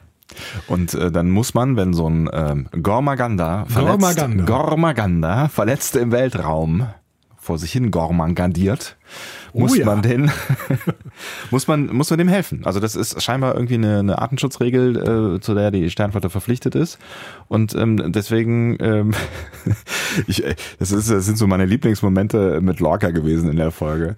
Deswegen äh, sagt Lorca voller Überzeugung, dann holt das Ding halt rein, mein Gott. Lorca hat so richtig Bock in dieser Folge Ja. auf alles, was so passiert. Ähm, aber ganz, ganz schön fand ich nicht nur seine Reaktion, sondern grundsätzlich die, so die Analogie, die Burnham dann aufmacht. Ne? Also sie sagt, der Gormagenda äh, ist eine bedrohte Spezies, aber nicht wegen der Jagd, sondern weil sie, also die, diese Spezies, Ja. so mit ihren Aufgaben beschäftigt äh, sind, dass sie all ihre anderen Instinkte ignorieren und vergessen, sich fortzupflanzen. Also auch den Sexualinstinkt. Genau. Ja. Genau wie Burnham. Das ist, das, das ist schon so. Ja, man kann natürlich auch sagen, genau wie unsere äh, äh, komische Generation Y-Gesellschaft, in der wir uns gerade bewegen. Wir keine sozialkritisch sehen, wenn du möchtest, Andi. Ja, klar. Ich könnte dir eine Vorlage halt- für ein, ein Philosophie. Äh, Nein, danke. Aber am schönsten, am schönsten ist doch, dass gerade Burnham diese Einschätzung abgibt. ja, das stimmt schon. So aus ihrem Mund und ich hab gedacht, okay, jetzt gucken sie gleich alle an und denken, na, merkst du was, Mädel? Aber die Szene ist nicht gekommen, eigentlich schade, ne? Ja, genau. Ja. Aber Lorca sagt auch, ja, depressing. das ist aber traurig jetzt. Aber auch in so einer, so einer sarkastischen Ironie, der ist also alles, alles egal. Ich gehe da mal runter und kümmere mich um den War. Ja, geh halt. Ja, So, pff, äh, gut. genau. Ähm, dass Lorca das ja auch nicht auf sich selbst bezieht, ne? aber offensichtlich äh, ist er ja zu Gefühlen fähig. Ja, und außerdem ist der, er derjenige, der in äh, diesen bisher sieben Folgen Star Trek, äh, glaube ich, am meisten Sex gehabt hat, wenn ich das richtig überschlagen habe. Er ist auch der. Ja, okay, Ja. gut. Ich sag da nichts mit zu. Gut, ähm, in der nächsten Szene sehen wir den Gormaganda im Frachtraum ähm, Hangardeck. Ich mag diese Worte jetzt gerade. Ich Mit- bin ein totaler Fan davon. Mit dem Ar, Hangar. Har, der Gormaganda auf dem Hangardeck. Ähm, Der offensichtlich auch nichts Spezielles braucht zum Leben. Also der wabert so durch den, durchs Weltall, aber in Ja. der Atmosphäre auf dem Hangardeck. kann er auch rumwabern. Ja. Der Hangarmeister macht sich dann auch über den Gormaganda lustig. Ne? Ja. und äh, sagt irgendwie, ja, was ist das hier, eine, eine Witwe oder wie, ne? Und Burnham verteidigt das Wesen und sagt, ähm, egal was sie ist, sie ist allein. Meint Burnham damit sich oder meint sie das Wesen? Ja, wahrscheinlich an der Stelle beides. Sie sagt das so ein bisschen betroffen und bedeutungsschwanger. Ich glaube schon, dass, dass sie, dass sie da so auch, also spätestens seit dem Brückenkommentar sich darüber bewusst ist, dass diese Spezies und äh, sie selbst vielleicht ein ähnliches Schicksal teilen. Irgendwie schon, ne? Ja. Genau. Und da, da, da muss ich dir dann auch so ein bisschen recht geben, weil du ja am Anfang schon nicht die These aufgestellt hast, sondern das Fazit gezogen hast, dass, dass, diese, dass diese Folge ähm, ganz viel mit Burnham und äh, ihrem inneren Konflikt zu tun hat. Und das sind ja so diese Snippets, die quasi immer dann wieder auf, auf äh, blühen. Man könnte sogar so weit gehen, dass ähm, dann auf diesem eigentlich nicht anthropomorphen Wesen plötzlich ein anthropomorphes Wesen herauskommt. Aber gut, soweit so weit ziehe ich die Analogie jetzt mal nicht. Danke. Ne? Dieser Hangermeister merkt, bemerkt auf jeden Fall unnormale Werte und dann ähm, geht das Maul des Wals, wenn wir ihn mal Wal nennen, statt Gormaganda. Schade eigentlich. Äh, schade eigentlich. Ja. Ähm, geht dieser Wal auf und dann kommt so ein anthropomorphes Wesen mit Maske aus dem äh, Wal und der schießt die Sicherheitsoffiziere und den Hangermeister. Ja, wo man so im ersten Moment, also ich habe dann schon gedacht, so Alter, was jetzt? Ja. Also ja, mein Gott, da ist mal einer drauf geht oder zwei in so einer Folge, aber der, der legt ja da alles lahm erstmal. Ne? Genau. Und äh, Burnham hat auch einiges zu tun, um nicht selber getroffen zu werden. Die rettet sich gerade noch hinter so ein paar Container ne? und Ja. hat dann aber Gott sei Dank ihre Apple Watch an und sagte, hey, hier, Brücke, bitte. Ey, das war ein goldener Kommunikator, Mann. Ja, Entschuldigung. Der war wirklich schön. Hättest du gerne, ne? Ja, voll. Ja, Weihnachten. Ist bald, Andi. Genau. Ihr müsst mal im, im Impressum gucken, da steht unsere äh, Postadresse. Was kommt denn jetzt? Ich hätte gerne den vergoldeten Kommunikator und ein T-Shirt, wo äh, Disco? Disco draufsteht. Wir haben, wir haben äh, letztens, wir haben ja letzte Woche unser, unser, äh, äh, unseren wahnsinnigen Erfolg gefeiert. Also wir haben einfach was miteinander getrunken, äh, anstatt die Folge hochzuladen. Wir wollen nicht mehr über das Desaster dazwischen und danach reden. Das war fürchterlich. Das war fürchterlich. Das, der Schmerz ist noch zu nah. Ähm, wo wollte ich darauf hinaus? Achso, und dann haben wir noch über diese, diese T-Shirts geredet und äh, also die Veränderung wäre für uns, und den Witz willst du mir erzählen? nee, mach ruhig. Wer war es denn eigentlich? War, war du's oder ich? Nee, es äh, war mein äh, anderer Podcast-Kollege, der liebe Ole aus der Pop Ah, Masterclass. der hat die Idee gehabt, ne? der hat die Idee gehabt, dass am besten hinten auf diesen T-Shirts Very draufsteht. Ja, wegen Von Discovery, ne? Mhm. Und wenn man es dann umdreht, Very Disco. ist es geil oder was? Ja, großartig. Ich habe es auch ein paar Mal bei Twitter benutzt übrigens mittlerweile. Very Disco. Very Disco, yeah. Dass wir genau dorthin, an dieser spannenden Szene gelangt sind, das kann ich mir ehrlich gesagt nicht erklären. Wir schweifen immer mehr ab, ne? Das wird immer mehr so ein Laber-Podcast. Ich glaube, die Leute kritisieren uns jetzt auch. Aber äh, hast du nicht gesagt, wir sollen mehr labern, damit wir nicht so gehetzt sind? Ja, wir haben, wir haben ja alle Zeit der Welt. Hashtag Discovery Panel, Hashtag macht mal schneller. Komm, zurück zu äh, Burnham auf dem Hangardeck. Sie kann dann noch irgendwie gerade so mitteilen, hier äh, Typ, Eindringling auf, auf äh, der Discovery und vom ähm, von der Brücke aus äh, sorgt Lorca dann dafür, dass der dann auch äh, eingekesselt wird. Ähm, Genau. In so einer, so einer Art Fracht, äh, Fracht, äh, Kraft. Aha, Fracht und Kraft haben viele ähnliche Buchstaben. Äh, in so einer Art äh, Kraftfeld dann im Flur, wie man das so aus äh, normalen äh, Star Trek-Folgen aller Generationen Genau, es ist aber, glaube ich, noch kennt. nicht mal ein Eindämmungsfeld, sondern irgendwie so eine Feuerschutztür, die dann zugeht. Stimmt, der steht auf dann, der einen Seite. Genau, auf der anderen Seite ist, glaube ich, irgendwie so eine, so eine normale Kraftwand und vorne guckt, guckt er durch so ein Fenster durch dann, ne? Weil man sieht ihn dann nachher durch eine, äh, durch eine, Kamera, Überwa eine Kamera Überwachungskamera, hm? genau. Und äh, Er nimmt dann den Helm ab und wir sehen, oh, es ist Harcourt Fenton Mudd. Nein, es ist Harry Mudd, genau. ja, und das war natürlich irgendwie schon einigermaßen, also mir war es klar, durch den Vorspann halt, ne? Also wenn die dann im Vorspann den Typen zeigen, dann ist die Wahrscheinlichkeit hoch, wenn ein Mann mit einer Maske das Schiff betritt. Das, Ja, ich wusste es in der, in, in, in da noch nicht so genau, ob das Harry Mudd ist oder vielleicht irgendjemand und dann äh, kommt Harry Mudd Boba später. Fett vielleicht auch. Ja, vielleicht. ähm, was ich aber auf jeden Fall, ähm, ja, ich fand es dann spannend, dass er dann erstmal irgendwie Geschichten erzählt und ähm, ich wusste dann irgendwie nicht, okay. Also er, er, er sagt, er möchte sich dafür rächen, dass Lorca ihn in der klingonischen Zelle zurückgelassen hat. Okay.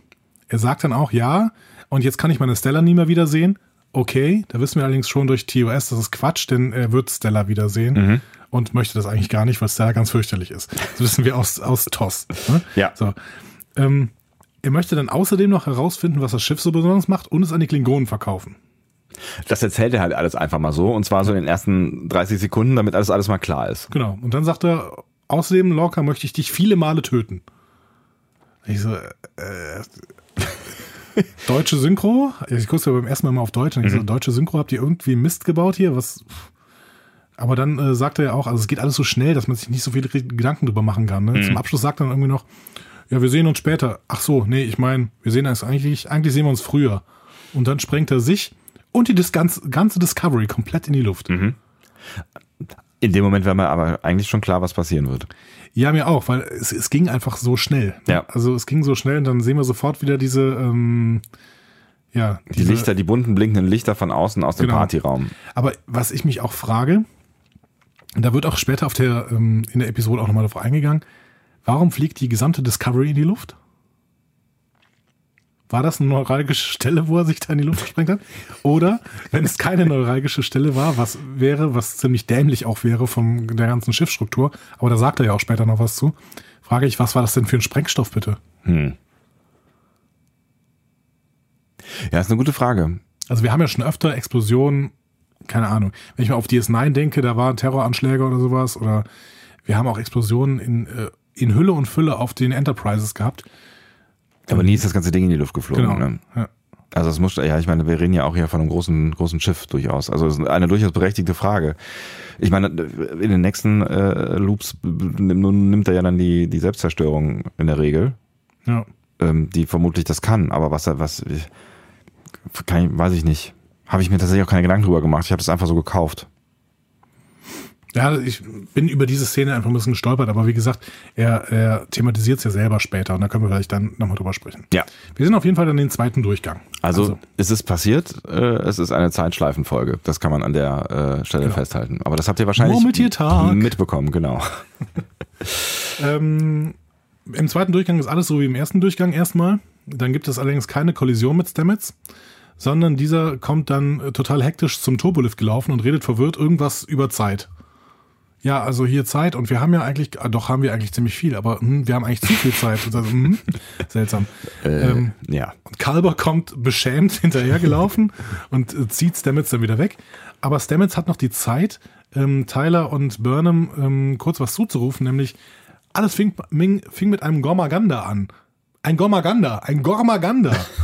ich mag dieses Wort. Unglaublich. Er hat es ja auch mehrfach gesagt, deswegen ist das an der Stelle durchaus äh, Genau.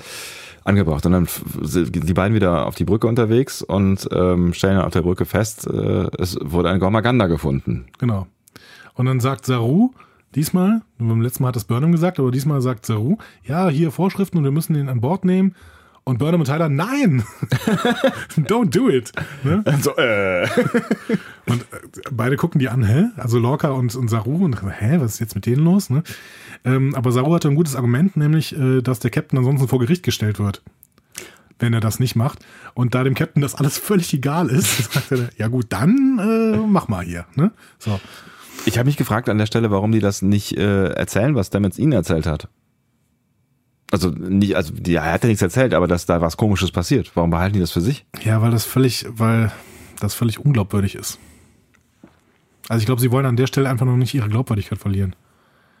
Weil sollen die jetzt Lorca in dem Moment, wo er völlig teilnahmslos und desinteressiert da sitzt und Er so sieht einen Wal sieht, sagen, sollen sie dann irgendwie sagen, hey, aber dieser Wal, der bringt uns äh, Gefahr und das irgendwie. Ja, aber sie hätten zumindest irgendwie sowas sagen können, wie Stamets hat das gewusst, dass da ein Wahl kommt und da ist irgendwas nicht in Ordnung, der scheint irgendwas zu wissen, lass uns mal mit dem reden, bevor wir das Ding an Bord beamen. ja, und was sagt Lorca in dem Moment? Stamets. In den letzten Tagen. Freunde. Ja, vielleicht hast du recht. Naja gut, also es passiert halt dann wieder genau das gleiche wie vorher, aber ähm, dann sagt äh, Michael sofort äh, wieder, ich gehe runter und Tyler sagt, ich gehe mit. Und alle gucken erstmal so. Ja, Lorca, komm, ist mir alles egal. Ach komm, geh halt. Genau, sagt schon zu Burnham irgendwie, ja komm, ist mir alles egal. Ja. Und dann sagt er, ja gut, Tyler, bei dir ist mir auch egal. Ja, von mir aus Geh auch halt. das. ja, der hat, der hat auf jeden Fall diese, diese, diese Folge eine, eine sehr schöne Rolle gehabt. Ja, mochte ich auch sehr gerne. Sehr. Ähm, ja, und dann sind sie, sind sie dann beide unten und ähm, Genau, die wundern sich noch so ein bisschen, dass er, ähm, dass der Gormaganda, ähm, also dass Stamets das wusste Mhm. von dem Gormaganda. Also die wissen ja auch nichts, ne? Also ich meine, Genau. das muss man nochmal festhalten an der Stelle. Die wissen ja auch nichts, außer dass da diese kom- komische Konversation mit Stamets dazwischen war. Genau. Und da wird dieser Gormaganda dann schon auf das Hangardeck gebeamt. Ja. Tyler fuchtelt ein bisschen an der Waffe rum. Der, äh, Und der Hangarmeister sagte, okay, meinen Sie, der Wal ist bewaffnet? na, Angst. Also, ich finde es ich find's schön, dass die sich alle irgendwie gegenseitig die ganze Zeit irgendwelche Sprüche drücken. ist viel Ironie im Spiel, ne? Genau. Ja, das mag ich auch. auch, auch sehr witzig an, an vielen Stellen, die Episode. Durchaus. Ähm, Burnham schaut sich das Ding dann ein bisschen vorsichtiger an und bemerkt dann aber einen Transport im Inneren des Wals. Mhm. So. Und dann geht auch schon der schwarze Alarm an. Die beiden fragen sich, hä? Warum springen wir jetzt? So. Und wir sehen dann auf der Brücke, Fragt sich Lorca ähnliches. Locker fragt sich das auch. Der hat, ist äh, schon ziemlich sauer in dem Moment, hat aber dann auch keinen Zugang mehr auf die ähm, Zugriff mehr auf die Kommunikation mit dem Maschinenraum. Und äh, deswegen sagte dann ähm, zu Tyler, okay, Tyler, geh mal bitte in den Maschinenraum. Also er sagt es ein bisschen Forscher. Ja. So, aber genau. Und äh, wie er das macht, Tyler dann auch, ne? Zusammen äh, mit Burnham und dann finden sie zusammen Kollegen Matt, wie er irgendwie an der, an der Steuerungskonsole sitzt, hier vom Spornantrieb und so gefühlt mal jedes Kabel rauszieht. Ähm, Genau. Das fand ich eine ganz interessante Taktik, um herauszufinden, wie irgendwas funktioniert. Nee, funktioniert nicht. Man zieht diesen, diesen Sporenbeutel auch irgendwann mal raus. Und so, Ja. Was ist das denn eigentlich? Ja. Na egal, komm wieder rein. So. Trinkt dabei auch noch schönen Wein. Ich weiß nicht, wo er den her In hat. einem, in einem goldenen Kelch. Also, ne, da äh, denkt man ja den einen oder anderen Charakter aus äh, Star Trek. Ja? Ich will nicht vorgreifen, weil du eben schon, schon, schon solche Sachen gesagt hast. Deswegen habe hab ich gedacht, du, du, du hast das Wort Q zum Beispiel benutzt. Und deswegen habe ich mir gedacht, dass du dir vielleicht schon Gedanken gemacht hast, die ich hier jetzt nicht klauen will. Später. Aber an dieser Stelle habe ich noch nicht an Q gedacht. Aber du hast an dieser Stelle schon an Q gedacht. Ja, ich dachte irgendwie so die Inszenierung, es ist so inszeniert, weißt du, und er spricht halt auch so, also er hat auch so eine, so eine Intonation und er äh, auch, auch eine völlig falsche Stimmung immer zu der Situation. Aber das ist so. auch Harry Mudd-Style. Also äh, vielleicht ist Q dann eher Harry Mudd-Style, weil tatsächlich in TOS Harry Mudd ja auch so gezeichnet ist. Hm, Das kann Also natürlich sein. das, Zeit völlig overacted, ununterbrochen. es kann natürlich gut sein, dass sie sich bei TNG überlegt haben, wir wollen auch so einen Charakter haben, der, ähm, der, der so stört. Also der so einen, so einen, so einen störenden Charakter einfach Radikales hat. Element irgendwie. Ja. ne? Ja. Das kann schon sein. Auf jeden Fall ist er da und sein Ziel ist offensichtlich zu verstehen, wie der Spornantrieb funktioniert. Genau. Und Tyler warnt ihn dann mehrfach, denn Tyler hat ja den, äh, den Phaser und Matt sieht irgendwie nicht bewaffnet aus. Ne? Mhm. Matt ist auch relativ unbesorgt und Tyler warnt dann und warnt dann und Matt sagt, hey, jetzt hör mal auf hier. Ne? Während im Hintergrund auch der Computer nicht, nicht nachlässt zu betonen, dass da so eine Überhitzung gerade äh, im Gange ist, Genau. die möglicherweise nicht gut ausgehen könnte. Was früher mal mit dem Warpkern gelaufen ist, aber jetzt irgendwie auch ohne Warpkern funktioniert. Ja, Ne? dank des Spornantriebs. Genau. Irgendwas überhitzt immer und jagt das Schiff in die Luft. Irgendwann feuert Tyler dann aber und bemerkt, dass ein Kraftfeld Matt schützt. Stimmt. Ja. Ähm, hätte Tyler auch drauf kommen können, wenn Matt so völlig entspannt ist die ganze Zeit. Ja. Ja, mein Gott, aber man kann es halt nicht sehen, so ein Kraftfeld, ne? Ja. Also Matt will auf jeden Fall wissen, was den Antrieb so besonders macht. Da fragt er irgendwie äh, mehrfach nach, weil er hat offensichtlich gemerkt, okay, dieser Antrieb ist es, was das Schiff so besonders macht. Jetzt will ich wissen, was den Antrieb so besonders macht und wie der denn irgendwie zu steuern ist. Und in dem Moment wird er dann von Stamets erschossen. Und zwar von hinten. Der schleicht sich von hinten rein quasi irgendwo. Er kennt sich da ja aus und ähm, er schießt ihn. Ähm, ja, aber verhindert dann im ersten Moment, also das, das, was ich dann gemacht hätte an seiner Stelle, also oder was man äh, ja, denken würde, ist, er schaltet den Spornantrieb aus und sorgt dafür, dass das Schiff wieder in Sicherheit ist. Nee, er fängt dann an zu erklären. Ja, aber ich glaube, das hätte er auch nicht gekonnt. Also ähm, Matt scheint ja irgendwie alles außer Kraft gesetzt zu haben und nur auf sich gepolt zu haben. Und ich hatte das Gefühl, Stamets hat auch keine großen ähm, ja, Zugriffe mehr auf irgendwelche Das kann natürlich Systeme. sein. Ja. Er sagte auf jeden Fall, ja gut, das ist jetzt schon der x-te Durchgang und ich keine Ahnung und äh, ich weiß nicht, wie ich das Problem löse, tut mir leid, aber vielleicht wissen Sie das ja und ähm, wir müssen da jetzt irgendwie zusammen drauf kommen, aber ich bin der Einzige, der sich immer wieder erinnern kann. Schade. Ne? Also wir können festhalten, wir befinden uns in einer Zeitschleife, das erklärt er dann auch, die 30 Minuten umfasst. Ne?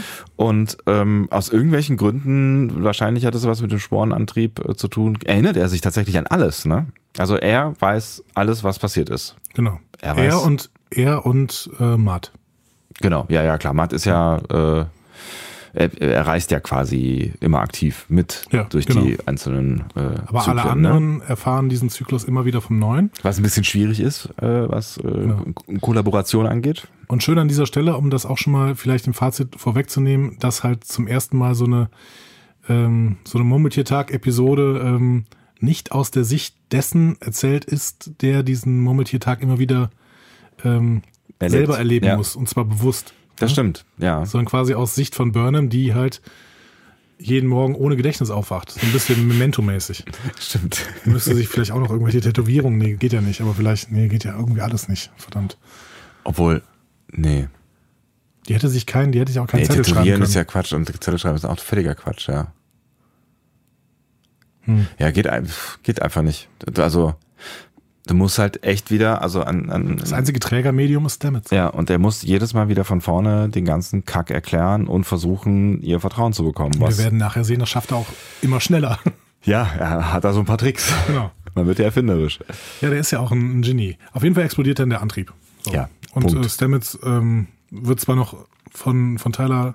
Tyler ruft noch im letzten Moment Stamets und ich denke so, warum ruft er das jetzt? Die, die fallen, die, die explodieren alle. Was soll Stamets machen? Ja, So. vielleicht wusste er in dem Moment noch nicht, dass sie alle explodieren. Ja. Aber dann war es zu spät. Genau, es war auf jeden Fall zu spät und äh, wir sehen wieder die Party. Dritter, dritter Durchgang. So.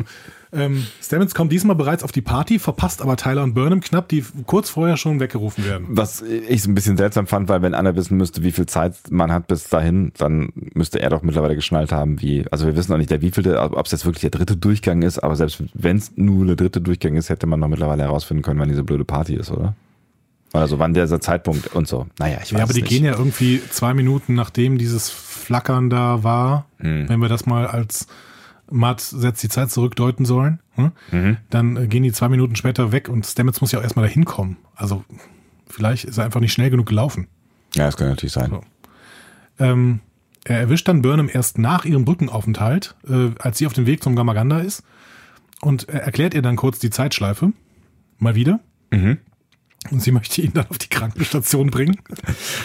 Ich, ich finde eine relativ adäquate ähm, Reaktion. Genau, eine Zeitschleife. Verstanden. So. Ja, vor allen Dingen, nachdem Stamets sich ja nun wirklich jetzt irgendwie nicht total äh, ins, ins Seriöseste verwandelt hat in den letzten äh, Ja. Tagen. Und, und äh, als sie ihn dann zur Krankenstation schicken will, kann er ihre Worte mitsprechen. Was Auch sehr, sehr schön. Genau, was natürlich dann erstmal ein bisschen stutzig macht. Also er weiß offensichtlich ganz genau, wie sie reagieren wird. Genau. Was vielleicht auch noch ein bisschen einfacher macht, habe ich mir gedacht, dass Klingonen möglicherweise, Klingonen, dass Vulkanier möglicherweise äh, erwartungskonformer reagieren und dass sie vielleicht durch ihre vulkanische Erziehung ähm, dann auch eher mal die gleiche Wortwahl hat. Vielleicht macht Ja, das ich weiß nicht, aber ähm, Bill Murray konnte das in äh, Groundhog Day auch immer. Ja, das stimmt. Es halt so nur die Frage, wie oft er das dann schon gemacht hat. Vielleicht hat er das ja auch schon ein paar Mal gemacht. Eben.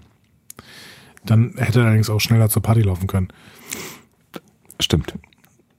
Okay. Ja, da müssen wir jetzt auch nicht auf jedem Detail. Ähm, ne? Auf jeden Fall, das, das, das überzeugt sie dann schon. Ja, irgendwie schon, aber wir sehen das noch, nicht, noch, noch an der Stelle noch nicht so richtig. Ähm, wir sehen erstmal wieder die Brücke und Lorca fragt, ob der Fisch an Bord ist. Ne? Und Saru korrigiert ihn dann. Ne? Ja, eigentlich ist das gar kein Fisch. Ne? Und Lorca guckt ihn nur einmal an und wirkt damit alles, was er sagt, vorher ab. Ja, guter Auch Blick. sehr, sehr schöne Szene. ich, ich liebe Lorca in dieser Episode. Also, Ja, es ist echt groß. ähm, Lorca wird dann zur Krankenstation gerufen, steigt in den Turbolift und dieser wird aber umgeleitet und öffnet sich vor Matt, der gerade einen Sternflottentypen erschossen hat, irgendwie, Ja. der da gerade stand. Matt möchte dann, dass Lorca ihm die Geheimnisse des Sporenantriebs verrät. Und ähm, in dem Gespräch, und das ist das, was ich schon ein paar Mal jetzt angeteasert hat, sagt Matt so schön, es gibt so viele Wege, das Schiff zu zerstören, das ist schon ein Designfehler. Ja, das stimmt. Das ist auf jeden Fall ein guter Ja, also ich, ich, ich, liebe, ich liebe es ja, wenn irgendwie ähm, Serien metafiktional sind. Ne? Und das, die, Episode kommentiert sich hier schon selbst. Irgendwie, ne? so, also, das ist schon irgendwie seltsam. Ja. Aber ja, schöner Moment, auf jeden Fall bin ich Ja. bei dir. Ähm, genau, und dann äh, will er, glaube ich, nee, er macht erstmal nichts weiter, als die ganze Zeit Locker zu drängen und Locker möchte halt nichts sagen. Ja, ich, ich finde auch, Lorca ist jetzt nie so der perfekte Ansprechpartner für die Frage, wie funktioniert dieser Sporenantrieb. Ja, Locker würde wahrscheinlich sagen, der funktioniert einfach. Frag mal Stamets. Genau, ich drücke auf den Knopf, da gibt es eine Verbindung zur, zur, zur, zur Wissenschaftsstation, zum Antrieb und dann sage ich, mach. Und dann macht's damit. Ja, offensichtlich. Dieser äh, ist übrigens gerade mit Burnham. Ähm, wo ist er eigentlich? Weiß nicht mehr genau. Äh, lass mich kurz überlegen. Ich glaube irgendwo im Gang. Der ist irgendwo im Gang. Also das ist ein, ein bisschen größerer, ein bisschen größerer Flur vielleicht. Ne? Also es ist so ein bisschen Platz auf jeden Fall, aber es ist, äh, also ich, wenn es ein Raum ist, ist er nicht näher Ich spezifiziert. glaube, es ist ein Gang nur. Ja. Und der erzählt Burnham gerade dann von, von Matt und dem Time Loop mal wieder Mhm. und ähm, begründet seine eigene Situation eben, dass er da eben das alles nicht so durchleben muss, sondern quasi immer weiter bewusst erlebt mit der tardigrade DNA. Denn dieses Bärtierchen sei eben ein multidimensionales Wesen. Ja, das hat er sich ja irgendwann mal gespritzt, damit er das Schiff ähm, steuern kann quasi. Und wir haben ja dann auch gesehen, als sie dieses äh, Bärtierchen äh, freigelassen haben, ähm, dass es in so eine, so eine andere Dimension weggedriftet ist irgendwie. Ne? Ja, aber ja, ich habe das bis jetzt nicht als Multidimensionalität empfunden irgendwie. War das nicht so, dass diese, diese Sporensause irgendwie in, Im Subraum. im Subraum, genau. Ja. Aber ist das eine andere Dimension, der Subraum? Okay, jetzt brauchen wir einen wirklichen Nerd. Moment mal kurz. Oder das Internet. Ähm, okay, das Internet funktioniert ja gerade nicht. Ja, keine Ahnung. Ähm, der Subraum mag eine. Wir müssen mehr über den Subraum erfahren. Das haben wir beim letzten Mal, glaube ich, schon gesagt. Ja? Nur das ist jetzt was, was wobei uns äh, hier ähm, keine Wissenschaftler helfen können. Mm, Na? Es kommt halt drauf an. Also es, Ich glaube, den Subraum gibt's nämlich gar nicht. Subraum wird auch als äh, äh, Hyperraum ähm, bezeichnet. Sehe ich gerade zumindest auf Wikipedia und dann ist es ein physikalischer Begriff. Ähm, aber ich Also kann doch auch, Harald Lesch. ich kann, also doch Harald Lesch, aber ich kann auch mal auf Memory Alpha gucken. Also wir müssen Harald Lesch noch schreiben, dass er uns nicht nur was über den Nebel erzählt, sondern bitte auch über ähm, den Subraum. Der Subraum ist eine Existenzebene, die zu dem normalen Einstein-Raum koexistiert. Der Name Subraum ist äh, ein Unterraum zum Normalraum, jedoch ist nicht bekannt, worauf sich dieses Unter bezieht, da sich ein hypothetischer vierdimensionaler Raum in jede geometrische Richtung gegenüber dem Normalraum erstreckte. Okay, zu viel Input und wir hören aber nicht, dass es multidimensional ist. Auf jeden Fall, ja. Sollen wir an dieser Stelle ähm, die Subraumtheorie mal vertagen? Ich kann noch einen Satz sagen. Subraum ist ein höherdimensionales Kontinuum, das dem Raum-Zeit-Kontinuum übergeordnet ist. Der Subraum selbst ist in Schichten gegliedert. Jody LaForge vergleicht diese Struktur in einer äh, Zelle äh, mit, mit einer Zelle einer Honigwabe. Aber dieses, das nicht dem Raum-Zeit-Kontinuum übergeordnet ist, das könnte ja zumindest schon mal ein Hint sein. Ja. Dann ähm, ist es Bärtierchen wirklich ein multidimensionales Wesen. Ja. Die lügen doch nicht. Nein, ich dachte nur, sie hätten das bis jetzt nicht gedroppt und das wäre irgendwie seltsam gewesen, aber Mhm. dann, dann passt das schon alles zusammen. Ähm, ja. Ja. Hast du noch was?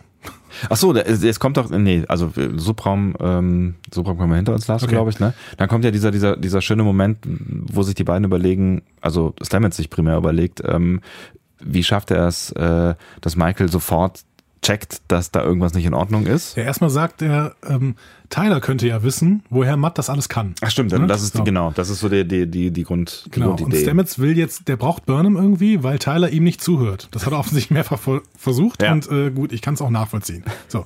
Und zur Sicherheit lässt sich Stamets dann noch so ein paar Codeinformationen von Burnham geben, Mhm. ne, mit der er jetzt zeigen kann, dass sie das Gespräch geführt haben. Und also irgend, irgendeine dann so an- Geheiminformation. Ja, Burnham ne? kommt dann so in sein Ohr und flüstert ihm irgendwas ins Ohr. Wir hören und- nicht was. Wir hören nicht was und Stamets sagt nur, I'm sorry. was hast du, an was hast du da in dem Moment gedacht? Ich habe tatsächlich an irgendwas was Trauriges gedacht, also Tod von irgendwem, keine Ahnung. Ich habe kurz auch über Spock nachgedacht, ob er, weiß ich nicht, also ob sie da vielleicht irgendwann mal gestritten, ach, also so, so ich habe in Richtung Familie gedacht. Todesfall, Mhm. Streit, irgendwie sowas. Ich hatte echt gar keine Ahnung, was da in dem Moment äh, passiert ist. Ich dachte, ich dachte mich erst, dass äh, sich Burnham, dass sich Stamets bei Burnham entschuldigt. Und ich dachte, was hat Stamets denn gemacht? also gegenüber Burnham irgendwie. Nee, das habe ich schon gecheckt. Also ich habe schon schon äh, gecheckt, dass, dass er traurig ist um das, was sie ihm mitgeteilt hat. Mhm. Aber ich wusste natürlich nicht, was es ist. Wir erfahren es ja später noch. Ne? Ja, ja, wir Wir erfahren's. sehen aber in diesem Durchgang noch, dass äh, in Lorcas Labor Matt Lorca mit dem Erschießen droht. Mhm. Ne? Ähm, Lorca sagt dann, okay, wenn du einen Sternflotten-Captain umbringst, dann ähm, lebenslange Haft, mein Freund. Ne? So. Und äh, darauf erinnert Matt dann an die 53 Male, die er Lorca schon getötet hat. Und dann gibt's so ganz schöne kleine Montage von den besten Kills. Ach, Welcher ja. hat dir am besten gefallen? Och, also ganz schön fand ich tatsächlich irgendwie den Moment, wo er ihn einfach äh, rausbeamt, so mit so dieser, dieser Geste auch. Dieser, Genau. Und man sieht dann nur draußen, wie er sich plötzlich krümmt, weil er irgendwie diese, äh, weil er keine Luft mehr bekommt Ja. Also es ist natürlich auch ein bisschen, und erfriert. ähm, ein bisschen brutal, ne? Ja. Und ähm, er, er schießt ihn dann zuletzt noch mit einer dieser besonderen Waffen in Lockers Raum. Ja, der hat, ne, hat er da so ein, so ein, Kleines Arsenal rumliegen. ja, so ein, so ein Best, Best Weapons of the Universe oder so. so eine kleine Sammlung. Ja. So ein guter amerikanischer Hobbykeller quasi. Genau. Gott, oh Gott. ähm, genau.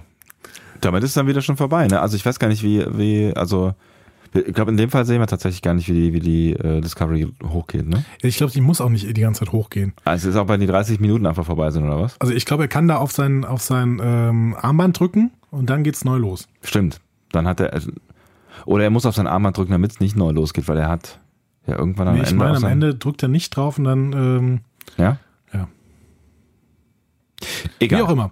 Äh, Durchgang 4 ist relativ schnell erzählt. Stamets unterbricht Tillys und Burnhams Gespräch auf der Party. Er beweist ihr mit der Information, dass Burnham niemals verliebt war, dass sie ihm trauen kann. Mhm. Burnham war niemals verliebt, das war das Geheimnis. Genau. I'm sorry. Ja. Tut mir auch sehr leid. Vielleicht weiß sie das auch nur nicht.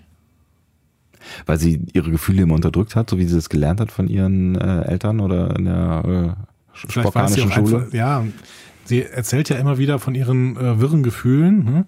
Und Tilly sagt immer, das ist alles toll, ne? weil äh, it's good of feeling feelings is good oder so. Ne? ähm, ja, und äh, Burnham kommt einfach mit ihren ganzen Gefühlen nicht klar. Vielleicht ist sie schon lang verliebt, aber sie ähm, rafft es nicht. Ja, sie, sie kann es nicht erkennen, das kann auch durchaus sein, ja. Also es gibt ja durchaus auch Anzeichen dafür. Dann jetzt auch dann in äh, dem, ich glaube, nächsten Durchgang. Aber in dieser Szene soll sie dann mit Tyler reden und äh, laut Stamets wird er ihr zuhören, weil er sie auch mag. So. Ja. Sie stellt sich dann Also extrem unbeholfen leider an und es kommt nicht zum Gespräch, ne?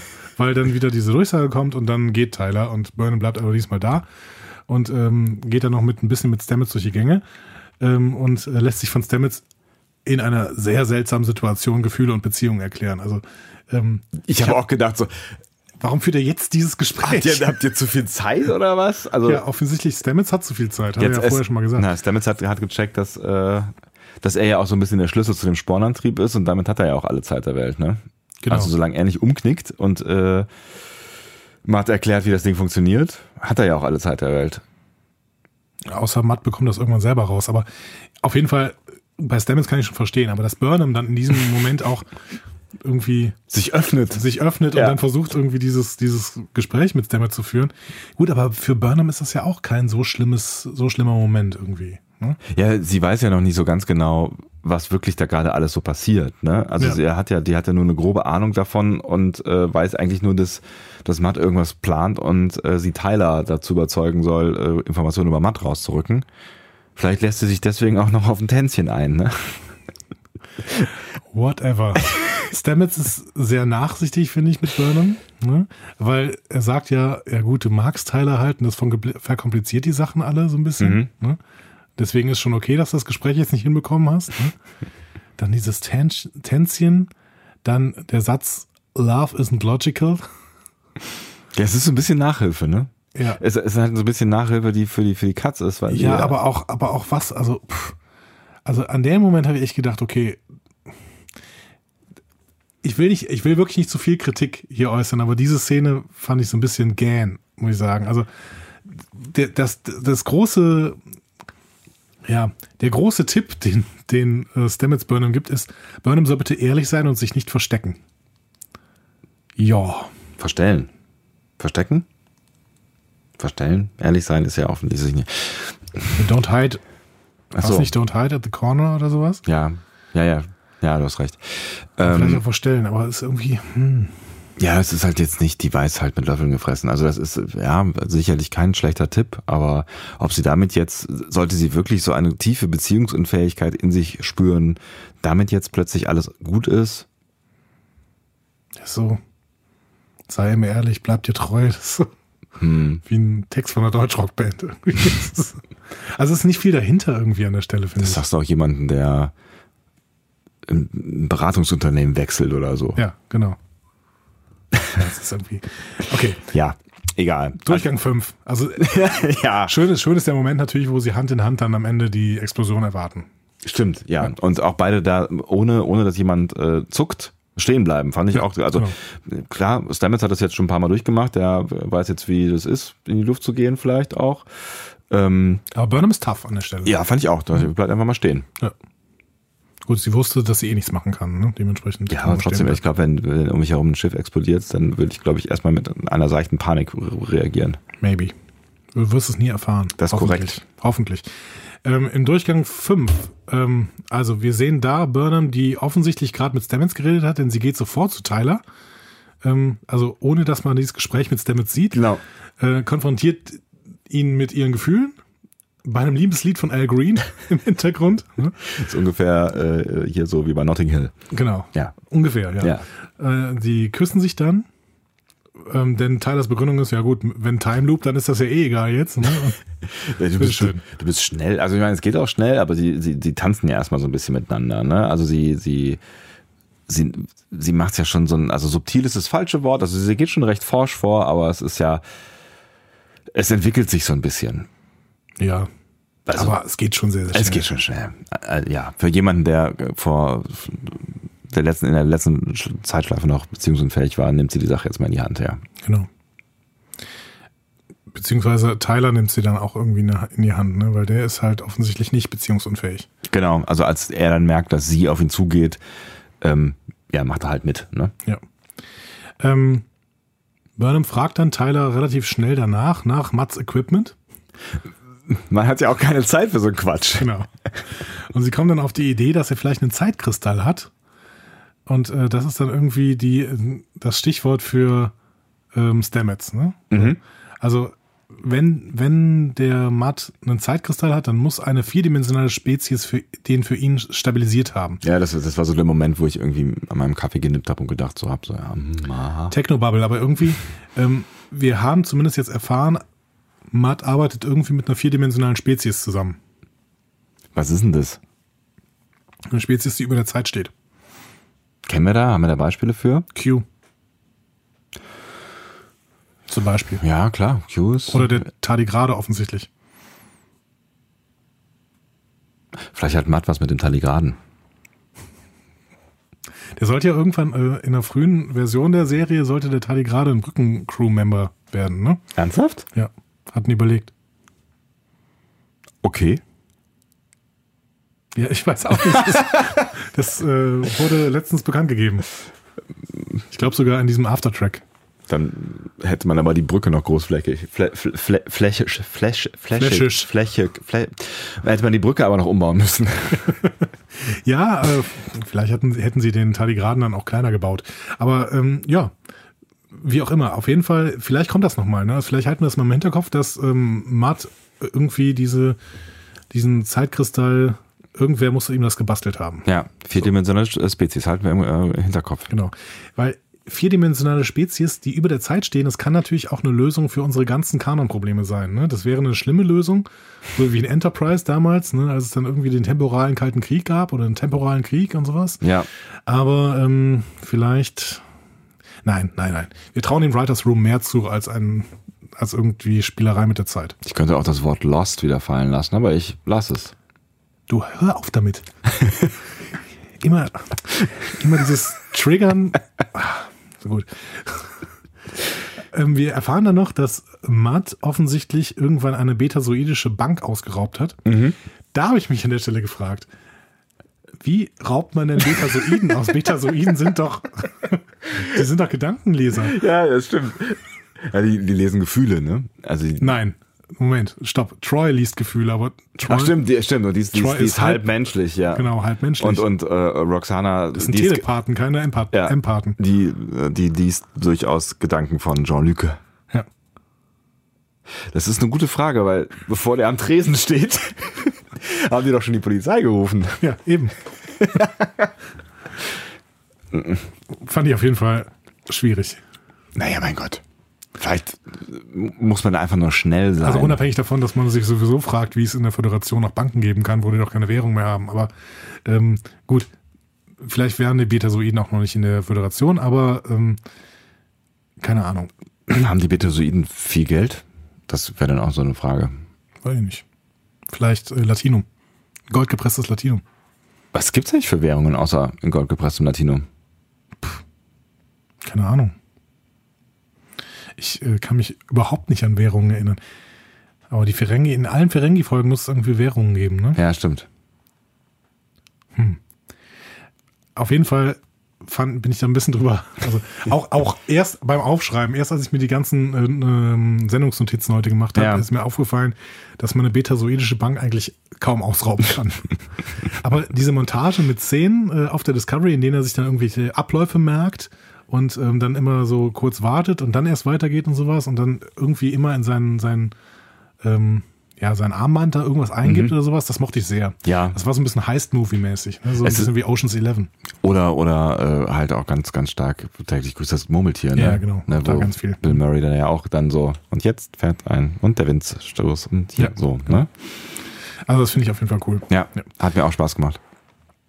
Ähm, genau. Wir sehen dann äh, in der nächsten Szene wieder Saro und Lorca auf der Brücke mit ihrer Fischszene. und äh, die mir auch da wieder sehr gut gefallen hat. Ja. Und ähm, Lorca vermisst Burnham und Tyler. Ne, ja, wo sind die denn eigentlich schon wieder? Was dauert denn das so lange? Ne? Und dann ertönen plötzlich Fanfaren und klassische Musik. Sehr schön. So, und hier hatte ich natürlich äh, einen wirklichen Q-Moment. Ja, aber, ja. Also ne, das ist ja quasi ein ganz im wahrsten Sinne des Wortes äh, klassisches äh, Schema, Q-Schema so. Ne? Ja. Wobei nachher hatte ich noch einen größeren Q-Moment, aber äh, wie auch immer. Ähm, ja, Matt tritt ein auf die Brücke Ja. und der Computer spricht ihn mit Captain Matt an ne? und Lorca ist davon leicht getriggert. Captain Matt! Ku- Kurz, kurze Irritationen sind zu verspüren. Ja, und Matt möchte sich damit aber nicht lange beschäftigen und beamt ihn auf die Krankenstation. Dann stellt er der üblichen, Crew- äh, der, der, der, der äh, übrigen Crew eine so eine Waffe vor, aus Lorcas Man Cave, wie er selber sagt. Finde ich auch sehr schön. ähm, und das ist so eine Art dunkle Materiekugel. Das soll die qualvollste Waffe der Galaxie sein. Die Brückencrew guckt so ein bisschen fischig, ne? Also die gucken alle so ein bisschen wie ein Auto. Ja.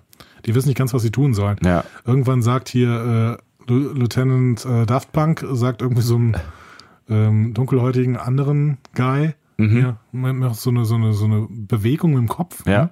Mach mal. Ne? Und dieser andere, äh, der, der auch von, ähm, von ähm, Matt sehr schön Random Communicator Guy genannt wird. Ah, da habe ich am Boden gelegen, ähm, der sagt halt, ja, auch du bleib bitte stehen. Random Communicator Guy. Ne? Ja, und dann stürmen Tyler, Burnham und Stamets die Brücke. Und ähm, Matt wirft dann sofort die Waffe auf Tyler und der ähm, verdampft augenblicklich unter Schmerzen. Ja, findet äh, Michael gar nicht mal so richtig gut. Nee. Michael ist dann wirklich sehr, sehr ähm, betroffen. Also alle sind so ein bisschen betroffen. Michael ist betroffen, weil Tyler weg ist. Äh, Matt ist betroffen, weil er diese Szene nicht kennt. So, es ist eine etwas, es ist Irritation im Raum. Ja, genau. Und äh, kurz bevor dann auch noch Saru, äh, Saru verdampft wird, ähm, das ist, steht mir gerade im Raum, ähm, ergibt sich dann Stamets und gibt Matt das, was er braucht. Also Stamets sagt, ähm, ich könnte hier Navigator des Spornantriebs sein und ähm, würde das jetzt für dich machen. Da habe ich mich schon gewundert, warum er das tut. Ja, ich auch. Also Weil irgendwie wirkten die doch nicht so, als hätten sie einen Plan. genau, also die wirkten noch nicht so, als hätten sie einen Plan und vor allen Dingen ist es ja auch gefährlich, weil da ja doch einiges schief gehen kann. Ähm, habe ich mir überlegt, ob man nicht einen Plan hätte finden können, der nicht beinhaltet, dass er ihm ver ver ver verrät, wie der Spornantrieb funktioniert, weil das ist halt die gefährlichste Information, mit dem, die man ihm geben kann. Ja, genau. Vor allen Dingen, weil Stamets ja weiß, es ist völlig egal, was Matt jetzt hier macht. Ähm, es, kann, es passiert ja niemandem was Ja. im Prinzip. So, Also- solange, solange ich nicht Bescheid sage. Also der kann jetzt Saru umbringen und äh, trotzdem ist alles egal. Ja, also in dem Moment hätte es ja auch schon, schon vorbei sein können. Also in dem Moment hätte er ja vielleicht auch schon nicht mehr in die Schleife gehen können und dann wäre Tyler tot, dann wäre Saru tot. So, ne? Ja. Ist aber nicht passiert. Saru wäre ja nicht tot, weil Saru überlebt ja wegen des Eingreifens von Stamets. Ah ja, richtig. Genau. Aber ähm, was ich dann nicht ganz verstanden habe, muss ich sagen, dann werden Stamets und Matt, also beamen sich dann äh, zum Maschinenraum und Saru und Burnham gehen aus der Szene sofort zielstrebig an ihre Pulte, beide. Bei Burnham verstehe ich's, weil die wollte irgendwie Tilly rufen. Bei Saru habe ich es nicht ganz verstanden. Es wirkte aber beide so, als würden beide einfach so, okay, jetzt Business as usual, wir gehen ganz schnell zu, an unsere Pulte zurück und denken so, okay, ihr wisst gerade der Captain, ne, und wie auch immer. Naja, vielleicht wollten sie halt jetzt, also ich meine, was sind die schon ohne Computer? Vielleicht wollten sie halt irgendwie die Kontrolle über das Schiff wieder zurückbekommen. Also was sollen sie in der Mitte des Raums stehen bleiben? Ich meine, sie hätten sich natürlich auch einfach nochmal kurz unterhalten können, was denn jetzt zu tun sei. Also gerade Saru als äh, ranghöchster Offizier, der offensichtlich übrig geblieben ist auf der Rücke. Brücke. Ja. Ähm, klar, man hätte sich mal kurz austauschen können, das stimmt schon. also gerade nach so einer Szene hätte man jetzt, wo du es sagst, hätte man sich vielleicht schon durchaus mal austauschen können. Aber Burnham wirkte wirklich, äh, wirkte wirklich, als hätte sie einen Plan und ruft deswegen Tilly.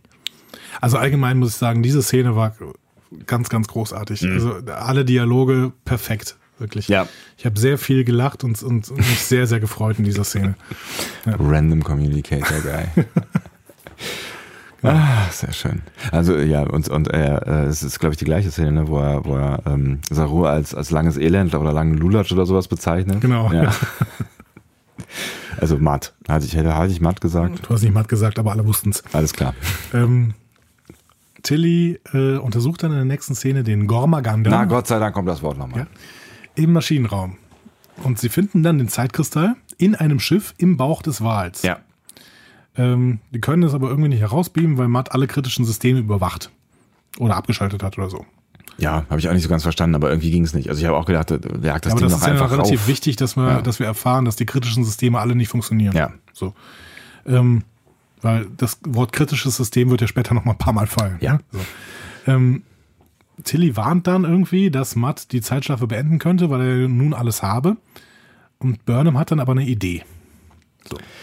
Ja. Und das finde ich natürlich eine, also das fand ich so einen, einen relativ guten Wendepunkt in dieser Folge, weil Burnham da wirklich mal aktiv wird. So. Vielleicht auch nur auf Stamets äh, Idee hin. Ja. Aber ich, die Idee, über die Idee müssen wir nochmal sprechen. Genau. Also wir sehen dann im Captain Room, äh, im Captain's Room, da überlegt Matt gerade, wie er weitermacht und ruft irgendwie die Klingonen und so. Und dann klingelt es an der Tür und Burnham tritt ein. Finde ich übrigens ganz geil, dass der da in seinem Captain's Room alleine auf dem Schiff vor lauter, mit lauter Leuten, die ihn wahrscheinlich umbringen wollen, einfach mal lustig die Tür aufmacht. Hi. Ja gut, ist ja egal. Meinst du, dann wäre halt, dann hätte er einfach wieder die Zeit, also was passiert denn, wenn er stirbt?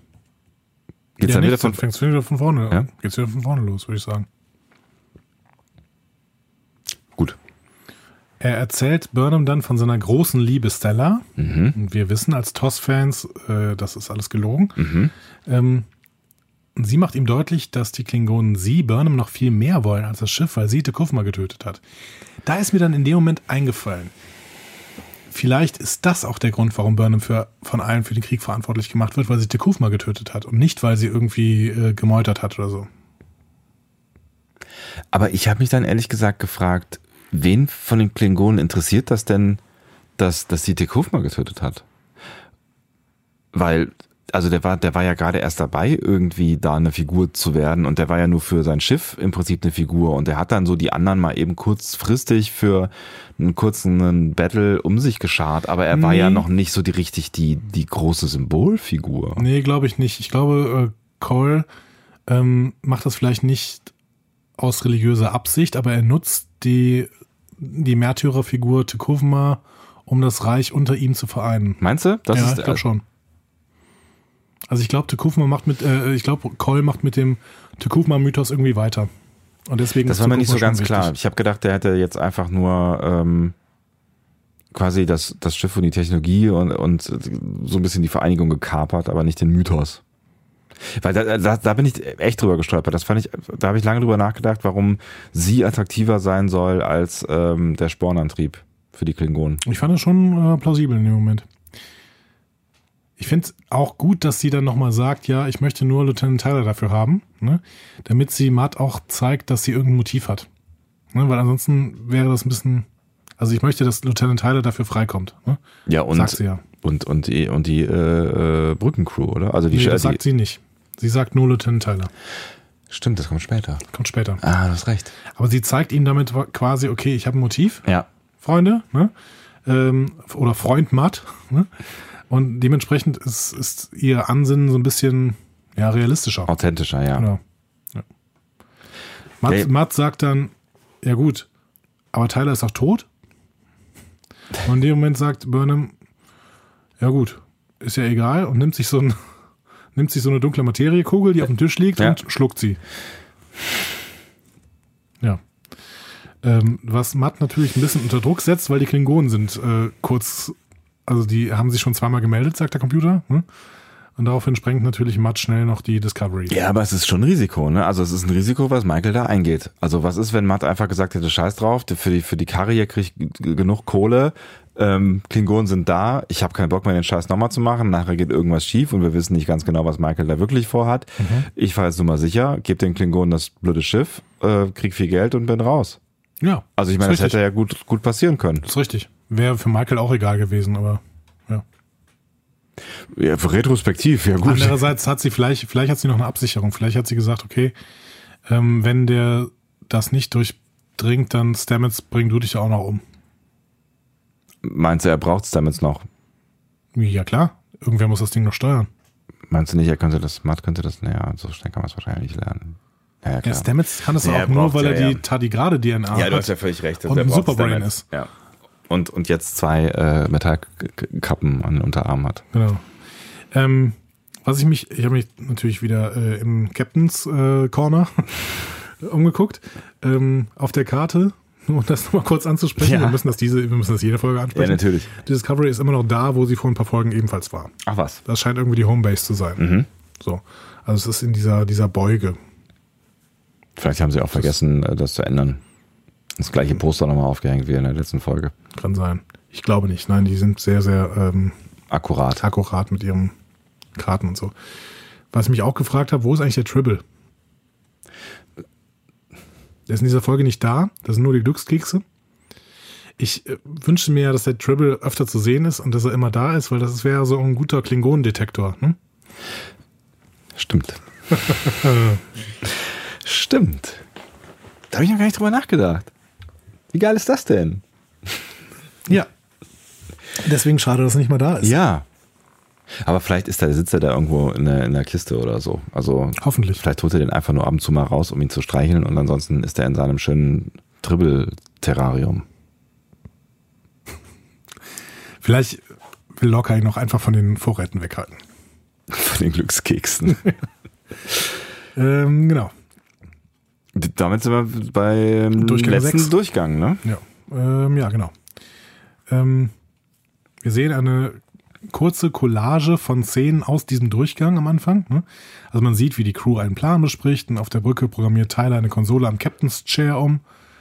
Ähm, das alles sehen wir aber ohne Dialoge. Ne? Also wir sehen nur, wie die Leute ihre Lippen bewegen, aber wir hören nicht, was sie sagen. Ja. Genau. Äh, dann sind wir auf der Brücke und Lorca begrüßt Matt sofort mit dem mit Captain Mud. Und dieser ist verwirrt und sagt so, ja, okay, was läuft hier, Freunde? Ja, ist ja klar. Hätte ich auch gedacht an seiner Stelle. Ja. Und äh, dann geht er sofort auf Stamets zu und sagt, hey, du, du cheatest. das ist unfair. So. Ne? Und ähm, ja, man kann einen Cheater nicht cheaten oder sowas, sagt er dann noch. Ne? Also man kann genau. einen Betrüger nicht äh, betrügen. Und äh, die Crew sagt dann auch, ja, das hatten wir auch gar nicht vor. Wir sind nur alle hier, um uns jetzt zu ergeben. Ne? Also du gewinnst eh, wir haben alles durchgerechnet. Es ist logisch, dass du gewinnst und dementsprechend müssen wir uns jetzt ergeben und haben nur diese eine Bedingung, ähm, also Lorca hat diese eine Bedingung, äh, außer Burnham und Stamets darf die ganze Crew gehen. Ja. Weil ich möchte das, was auf der Boran war, nicht wiederholen. Hm? So. Hat ja eine, eine gewisse Authentizität. Genau. Was auch immer mit der Boran, das werden wir auch nochmal thematisieren, glaube ich, bei Lorca, weil das ist mir immer noch relativ unklar, was da gelaufen ist. Aber ja. ich glaube, da kommt auch noch was zu. Ich, vermutlich. Genau. Ähm, und der Computer sagt dann, dass die Klingonen die Enterprise äh, kontaktieren und ähm, Matt sagt, gut, dann läuft ja jetzt alles. Hm?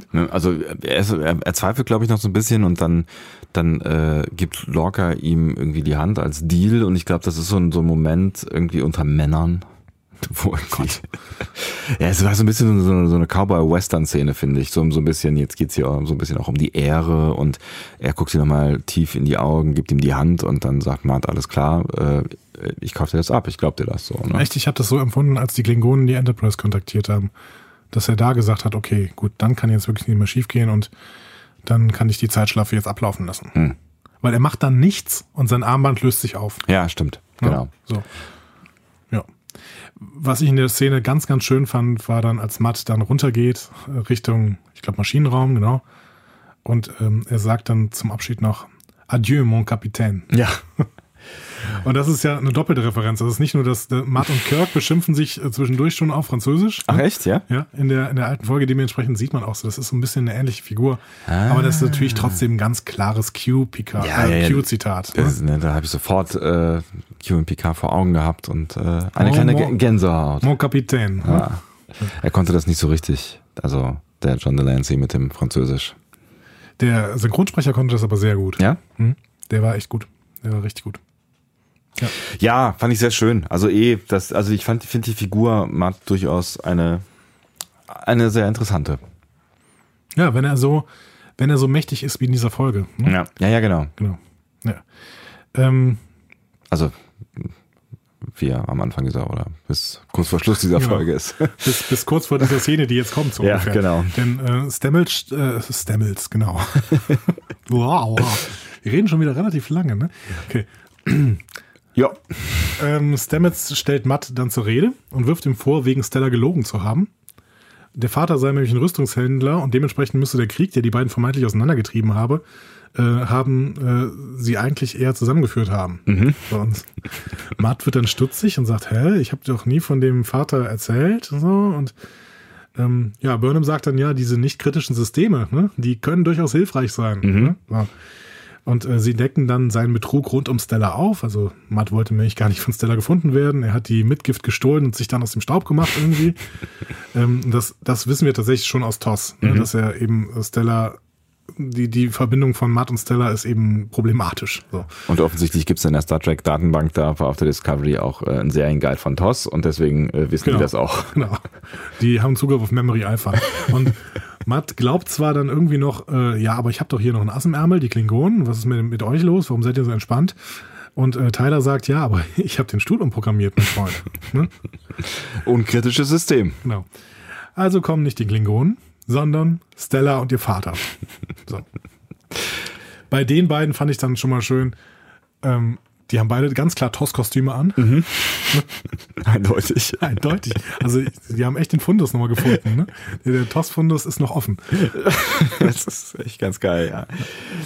Ja, Stella begrüßt Matt dann überglücklich. Ähm, er versucht ihr dann irgendwie seine Flucht zu begründen. Sie vergibt ihm alles. Ja, also er wird, Liebe. er wird halt gleich zum, vom, vom äh, königlich auftretenden Captain Matt mit Goldbecher wird er zu einem kleinen Jungen so. Ne? Genau.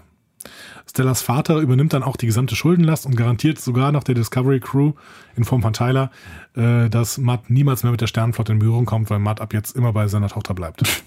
Fand ich übrigens auch eine relativ, relativ autoritäre, autoritäre Szene ist, glaube ich, äh, falsch. Äh, also ich fand, fand ähm, Tyler da relativ weit vorne, also recht, was den Rang angeht. Also er hätte so Forderungen gestellt, habe ich irgendwie kurz gedacht, so, ja, er Ja, war, der, war Rang, der Ranghöchste. Er war der Ranghöchste, aber jetzt fängt er hier so an, so, so Captain-Demands zu machen. Oder ist Stamets der Ranghöchste? Das weiß ich Stamets nicht. ist, glaube ich, Lieutenant Commander, oder?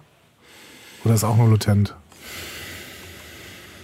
Oh, na, gerade Live-Recherche währenddessen. Ich fand es auf jeden Fall okay, weil irgendwie, ähm, ja, Tyler scheint ja auch eine relativ gute ähm, Position innerhalb dieser zwei Wochen sich schon auf dem Schiff erarbeitet zu haben. Jetzt bist du dir schon mit zwei, äh, mit zwei Wochen sicher, ja? Nee, habe ich jetzt einfach mal so angenommen. Lieutenant Paul Stamets. Lieutenant, okay. Beide Lieutenant. Also, also ist Tyler tatsächlich der Ranghöchste. Ja. Tja. Geteilt. Ja, also gut, kann er ja mal sagen. Irgendwer muss es ja sagen, weil der, weil der, äh, der Captain war ja ähm, äh, indisponiert. Ja. Die Frage ist jetzt so ein bisschen, hat Matt denn irgendwas gemacht? Du meinst, es ist irgendwas. Hat er irgendein Verbrechen begangen in dieser Zeitschleife? Weil wir sehen so viel nicht. Also wir sehen ja, dass Matt irgendwann auf die Brücke kommt. Ne? Also das ist das Einzige, was wir aus diesem Durchgang sehen. Er versucht zumindest ein Schiff zu kapern. Also er, er, er ähm, verschafft sich illegal Zugang zu der Discovery. Das passiert ja. Ja. In dem Walbauch. Und das mit dem Willen, ein Schiff zu kapern. Ja, ist richtig. Aber Er tut's nicht. er tut's nicht. Aber das ist ja so, man kann Die ja Frage auch, ist, ob er irgendwen umgebracht hat. das sehen man, wir halt alles nicht. Ne? Ja, das sieht man halt nicht. Aber Ne? wie kommt er auf die Discovery? Wenn er auf diesem Wal ist, dann muss er irgendwie wieder versuchen, sich durch das Sicherheitspersonal Zu schießen. zu schießen. Oder, oder nicht. Oder er beamt sich da einfach in den Turbolift. Oder die wissen das halt mittlerweile, äh, also ich meine, Stamets weiß es ja definitiv äh, und äh, sie haben einfach das Personal da abgezogen. Da ist halt keiner. Dann müssen die aber extrem schnell sein mit dem ganzen Zeugs, ne? Hm. Obwohl, der Wahl wird ja auch erst auf das Schiff gebeamt, als Burnham und Tyler oben Unten- ankommen. Das heißt, sind, in ja, dieser ja. Zeit oben, Oben. oben. Äh, stimmt. Das heißt, in dieser Zeit ähm, ist es ist ja eigentlich viel möglich. Ja, gut. Vielleicht hat Matt wirklich nichts gemacht und dann kann man ihn auch gehen lassen. Ja, was war was? Du meinst, man hätte ihn einsperren müssen. Ja, Auch aus Sicherheitsgründen für ein nächstes Mal. inhaftieren, vors Gericht stellen und schön wieder in so ein Arbeitslager der Andorianer. Das ist mit Burner doch auch. Ja, da hast du schon recht. Ja. Warum lasst ihr den laufen, ne? Also vielleicht Abschiebung von besonderen Straftätern ist besser als Einkerkerung von besonderen Straftätern. So wie in Deutschland. Vielleicht hoffen sie, oh Gott. Vielleicht hoffen sie auf so eine Art Resozialisierung. Wer weiß. Ja, aber das ist tatsächlich, ja, es hat, hat so eine gewisse, hat ein gewisses Logik-Lag, ne? Ja. Zum Abschluss sehen wir noch zwei Szenen. Erstmal, Tyler und Burnham treffen sich vor dem Turbolift. Sie reden dann über ihren Tanz in einer anderen Zeitlinie. Mhm. Offensichtlich hat Stamets beiden davon erzählt. Stamets allen, hat alles erzählt. Ähm, Burnham struggelt so ein bisschen mit ihren Gefühlen irgendwie an der Stelle wieder, ne? wie immer. Ähm, und Tyler sagt ihr, dass er es schade findet, dass sie ihren ersten Kuss verpasst haben. Das ist eine ganz, ganz komische Szene, finde ich, in dem Moment. Dann guckt sie nämlich so, so aufgekratzt rüber. So, und es sieht so fast so aus, äh, als hätte, sie- also. Horny. Nee, er, als wäre sie traurig. Also es sieht fast so aus, als hätte sie Tränen in den Augen. Also noch bevor er das sagt, also er, er, wird, er ist ja dann still so für einen Moment und dann sagt sie sowas wie, was ist denn? So, in einer ganz komischen Intonation und guckt ihn so an. Und dann sagt er dann, ich finde es ein bisschen schade, dass wir unseren ersten Kuss Nein, die verpasst sind, die sind haben. ganz kurz vorm, äh, wir sind jetzt bald zusammen. Aber ich fand, ich fand, fand, fand sie da in dieser, dieser einen kurzen Sequenz, fand ich sie irgendwie komisch. Habe ich nicht ganz verstanden, was da passiert, so gefühlsmäßig in ihr. Ich finde, sie sind jetzt zusammen. Also fast. Ein Date, ein Date vor festes Paar. So habe ich das empfunden. Ich kann mal kurz zeigen, er denkt nach. er trommelt mit seinen Händen auf den Tisch. Ja, Achtung, das Notband geht an. ja, du, ja, wahrscheinlich, ja, es läuft schon darauf hinaus, aber ich glaube, die sind noch nicht, ja, keine Ahnung. Ja, ich meine, in den Zeitsprüngen, der die, der die Folgen ums, um uns um die Ohren gehauen werden, haben sie wahrscheinlich in der nächsten Folge Kinder. Vielleicht. Wären auf jeden Fall schöne Kinder. Das ist so, viel, so viel kann man schon mal sagen. Wir enden dann wieder, ähm, Klammer zu quasi, mit einem persönlichen Logbuch von Burnham. Und äh, in dem sagt sie, dass sie jetzt weiß, wo sie hingehört. Und auf der Brücke äh, lächeln auch alle, als die, die beiden die Brücke betreten. Ne? Stimmt, ja. Inklusive dieser äh, Kaylee oder wie sie heißt von der Shenzhou. Mhm. Da sieht man auch nochmal, dass die besonders lächelt. Ich dachte immer, dass die vielleicht so ein Kandidat ist, der irgendwann Burnham versucht ein Bein zu stellen, weil sie irgendwie ihr halbes Gesicht verloren hat bei dem Mhm. äh, Attentat auf die Shenzhou und das Burnham zulastet oder sowas. Aber jetzt lächelt sie. Sie lächelt, Hm. weil sie offensichtlich auch Fan von dieser Romanze ist. Bist du auch Fan von dieser Romanze? Ach. Irgendwie schon. Also ich mag sie halt in dieser, diesem Struggle irgendwie. Ich mag, mag, mag so diesen Prozess, den, den sie mitmacht, durchmacht. Das ist ja auch so ein bisschen, ähm, so ein bisschen Data-like irgendwie. Ähm, ähm, ich finde, es geht ein bisschen schnell. Und ich habe noch so ein bisschen ein Problem mit der Figur von Tyler. Deswegen bin ich mir noch nicht so ganz so sicher, ob ich glücklich damit bin, dass, ähm, dass die jetzt vielleicht äh, glücklich bis an ihr Lebensende zusammen sind. Und das glaube ich eh nicht. Ich auch nicht. Ich glaube jetzt, dass sie uns versuchen, diese Romanze besonders hoch zu stilisieren, dass irgendwie, ähm, dass sie da uns da eine emotionale Fallhöhe aufbauen wollen und diese emotionale Fallhöhe dann ausnutzen, vielleicht zum Halbstaffelfinale oder sogar zum Staffelfinale erst. Hm. Wir werden sehen. Ich bin, Ja, nicht, ich- ich bin noch nicht ganz, ganz Fan davon, aber andererseits die Chemie zwischen den beiden stimmt schon, finde ich. Also ich finde, da ist was. Also auch, wie die Schauspieler das spielen. Ja, das funktioniert schon. Also das ist jetzt nichts, wo du denkst, irgendwie ist es total seltsam, ist total komisch. Aber ich hätte tatsächlich, also wenn sie mir schon eine Romanze um die Ohren hauen, ich meine, klar, in der Folge hat das irgendwie ganz schön funktioniert und wir gucken auch keine Soap. Ähm, aber irgendwie habe ich, hätte ich gedacht, baut's mir doch noch ein bisschen mehr auf. Und wenn es in der Geschwindigkeit weitergeht, wie gesagt, dann ziehen die halt nächste Folge in ihr gemeinsames Quartier, so, ne? Ja? Aber gut, gucken wir mal. Nein, ich find's, ich find's, find's okay, kann man machen. Warum nicht? Also, warum nicht auch mal eine ordentliche Romanze, ne? Also nicht sowas wie, äh, Wir haben jetzt schon zwei orden, äh, ordentliche Romanzen quasi auf der Discovery. Weil ich finde die Nummer mit äh, Carver und Stamets fand ich auch in dieser Szene wieder, äh, in dieser Folge wieder relativ schön, dass die beiden quasi wirklich so ein Beziehungsding am Laufen haben. ja, das ist ja eher so Beziehungsalltag, ist ja keine Romanze. Ja, aber das ist doch schön. Also ich finde, Beziehungsalltag finde ich richtig schön, dass das Kalber sich hier quasi für Stamets entschuldigt und sich so ein bisschen schämt. Ja. Und dass es natürlich auch für Kalber jetzt mit mehr und mehr ein Problem wird, dass Stamets halt ununterbrochen auf Pilzen ist. Was Sinne des Wortes. Ja. Ja, da bin ich auch gespannt, ob das wirklich nicht noch zum Problem wird. Also das ist ja, also das muss ja noch irgendwie aufge, aufgelöst werden. Also er ist ja nicht, Ja, wir, den, den Konflikt müssen wir sehen. Also den haben wir ja jetzt angedeutet bekommen. Ja. Also Kalber wirkt mehr oder mehr und mehr wie so ein Pfleger, die ganze Zeit neben ihm ist, herläuft. ist halt die Frage, ob wir den Konflikt sehen oder ob wir, ob wir noch irgendwann sehen, dass das äh, mit Stamets irgendwas nicht in Ordnung ist, wirklich. Also ähm, Ich glaube beides. mh. Vielleicht schon in der nächsten Folge, wir werden sehen. Wir werden sehen. Aber wir können an der Stelle festhalten, eigentlich hatten wir eine mehr oder weniger klassische Beast of the Week Folge. Ja, absolut. Und äh, eine klassische Star Trek-Folge einfach hier. Und eine klassische Star Trek Folge. Also klassischer als die haben wir bisher noch nichts gesehen in dieser Staffel. Ja, genau.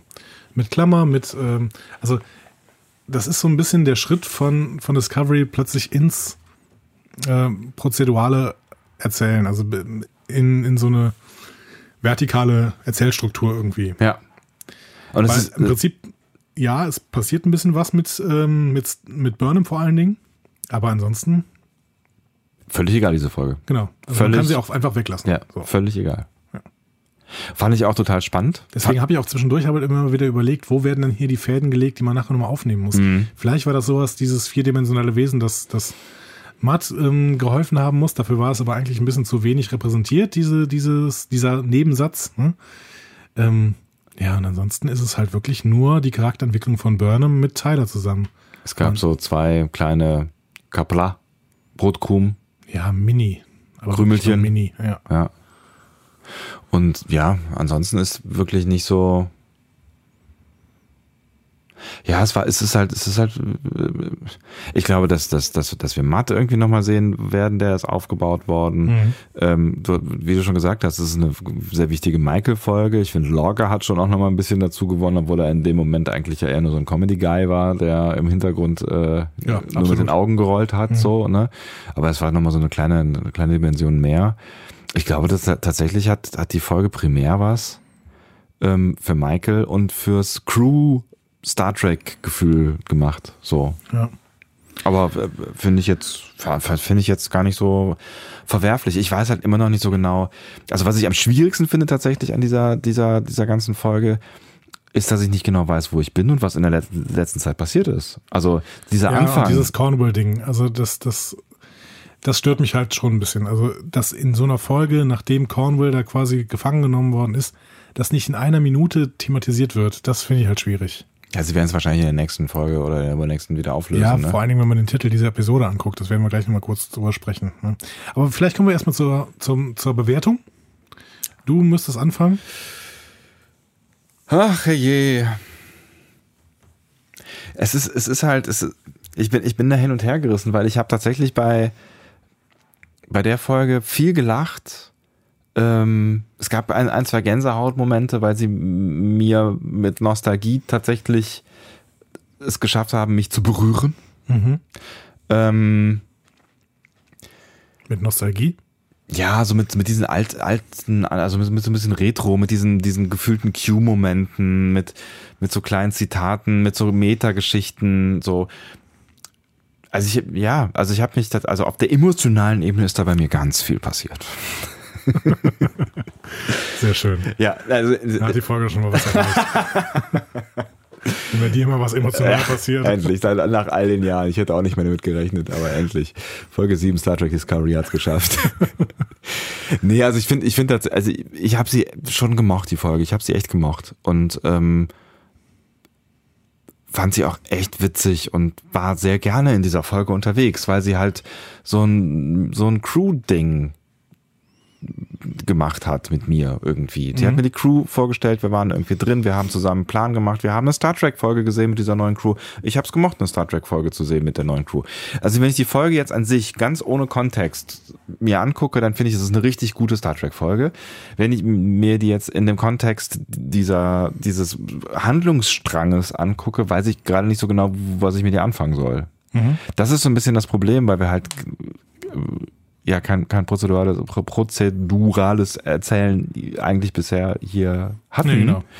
ähm, ist sie für mich gerade so ein, so ein Bumper, wo ich nicht so ganz genau weiß, wie komme ich jetzt drum rum und wie sortiere ich sie ein in den Rest, den ich gesehen habe. Und ich weiß immer noch nicht bei Folge 7 und jetzt auch bei Folge, jetzt ja dann in Zukunft 8, wo die Serie jetzt gerade mit mir hin will. Weil offensichtlich will sie mir auch nicht den kompletten Krieg mit den Klingonen von A bis C, Z erklären. Weiß ich nicht. Weiß ich nicht. Also das ist so ein bisschen das, das, also wenn ich sie für sich gesehen sehen würde, finde ich, ist es eine richtig gute Folge, auch wenn man natürlich festhalten muss, haben wir alles schon gesehen. Haben wir nicht nur im Kino gesehen, haben wir auch in Star Trek gesehen. Ja, so, also das eben. haben wir alles schon gesehen. Ne? Es ist nichts, nichts Kreatives, äh, Neues. Aber für mich funktioniert die Folge wirklich gut. Ich habe viel Spaß mit der Folge gehabt. Ähm, weiß nicht so genau, was ich mit der Folge anfangen soll, aber habe sie trotzdem sehr gerne geguckt ja, ich weiß, wir warten alle auf den Tag, wo der Sonntag endlich mal sagt, dass er eine Folge scheiße fand. Ne? Wir warten vor allen Dingen gerade auf deine Bewertung. Ja, du hast ja völlig recht. Das ist schon eine 8. Eine 8. Okay. Ähm, ich muss mal hier gerade Zeile unter, ja, so eine 8. Soll ich Musik anspielen oder? Nee, oh du, ich bin, ich bin sofort dabei. Also, meine Gedanken dazu, ja ich fand erstmal interessant eine Groundhog Day Episode. ne? So. Ja. Dann fand ich es auch interessant, dass die Episode eben nicht aus der Perspektive, habe ich eben schon gesagt, dass sie nicht aus der äh, Perspektive der Personen äh, berichtet, die den Groundhog Day erleben, sondern eben von anderen, eben von Burnham. Hm? Ähm, ich finde, soziologisch ist Discovery gerade sehr interessant. Irgendwie und, und irgendwie auch so ähm, psychologisch. Ne? Also alles, was mit, mit wie, wie konstruiert sich eine Gesellschaft, wie ähm, konstruiert sich irgendwie so, ein, so eine Persönlichkeit bei, bei ähm, Burnham, da finde ich das eben schon sehr interessant. Philosophisch ist für mich da nicht besonders viel zu holen gerade. Und das liegt vor allen Dingen daran, dass philosophisch gerade ganz viel immer von, den Kling von der Klingon-Story kam. Mhm und das gerade irgendwie so ein bisschen raus ist. Eigentlich ja auch in der letzten Folge. Klar, da hatten wir dieses Attentat, aber im Endeffekt waren die Klingonen ja, auch sonst raus. Ne? Das war ja auch nur wirklich so am Ende mal kurz quasi. Genau. Ne? Und ähm, ethisch war da eben auch gerade nicht so viel äh, irgendwie zu holen an der Stelle. Weil wenn ja, die Zeit immer wieder zurücksetzt, dann ist halt, sind ethische Überlegungen erstmal irrelevant. Ja, das stimmt natürlich, ja. Ähm, ich finde gut, dass die Episode die Charakterentwicklung von Burnham weiterbringt. Beim Gucken hat sie mir echt so zwischendurch mittelmäßig gefallen, weil ja. ich immer so gedacht habe, okay, oh, ich würde gern weiterkommen in der Story und jetzt ist das ist so ein bisschen, also ich glaube, das ist auch so ein bisschen Ruhe vor dem Sturm, so eine Füller-Episode, ähm, äh, die halt mal eine schöne Story erzählt, die aber im Prinzip in einer Episode auch aberzählt ist. Das hatten wir in jeder Serie so, ne, dass dann, ah, ich weiß nicht, es waren einige schöne Szenen drin, ich habe einige Male gut gelacht, aber für mich nicht herausragend und ähm, dementsprechend in einem guten, mittelmäßigen Bereich. Also sagen wir sieben. So wie ich in der Schule. Sieben. Für mich. Okay. Ist das eine sieben, ja.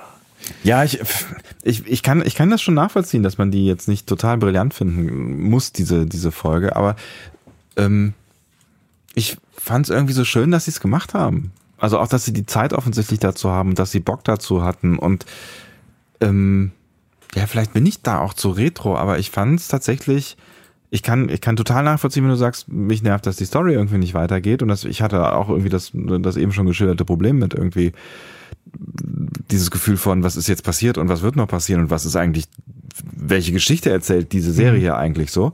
Und ähm, gebt mir nochmal vielleicht Antworten darauf, bevor ihr irgendwelche Partys mit mir feiert und ähm, mich, mich in der Zeitschleife festtackert aber irgendwie habe ich mich so wohl gefühlt in, in, in, in diesem, diesem Erzähl, dieser Erzählstruktur und fand's, fand's so schön, dass sie es gemacht haben. Also Fazit zu uns beiden, du bist der Retro-Guy. Ja, wahrscheinlich. und ich will das neue Star Trek sehen. Und das, ja, aber andererseits, das war ja hier klassisches Star Trek in neuem Gewand und dementsprechend ja. ist es schon auch irgendwie neues Star Trek.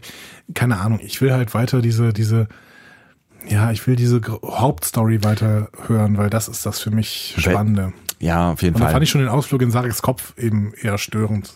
Ich kann es total nachvollziehen, ne? aber ich fand den Ausflug in Sareks Kopf deutlich langweiliger als alles, was wir in dieser Folge jetzt hier gesehen haben. Ja, weil der Humor in der letzten Folge gefehlt hat, das stimmt. Aber dafür waren für mich die Probleme mit, mit dem Handlungsstrang hier zu groß, der einfach stückweise fehlt. Mhm. Hätten sie mich noch ein Stück weit in dieser Episode auch noch ein bisschen an die Haupthandlung angedockt, aber es geht halt nicht mit dieser Zeitschleife, wäre es für mich besser gewesen. Ich habe gar nicht geguckt, wie lang die Folge überhaupt war. 47 Minuten. Hm, ich habe schon gedacht, dass es ein bisschen länger ist. Ja, aber jetzt auch nicht viel, ne? Da wären auch schon 43. Die nächste Folge heißt auf jeden Fall Sivis Pacem Parabellum oder Pacem. Ja, mein früherer Lateinlehrer hat immer gesagt, es gibt kein C in äh, Lateinisch, das wird immer K ausgesprochen. Da haben wir schon letzte Woche abgemacht, dass du auf jeden Fall diesen Namen sagen wirst, weil du im Gegensatz zu mir Latein in der Schule hattest. Ja, ähm, und ich habe es auch übersetzt, beziehungsweise ich habe die Übersetzung gefunden, das ist nämlich ein äh, klassisches Sprichwort. Ah. Und es heißt, wenn du Frieden willst, bereite Krieg vor. Mhm.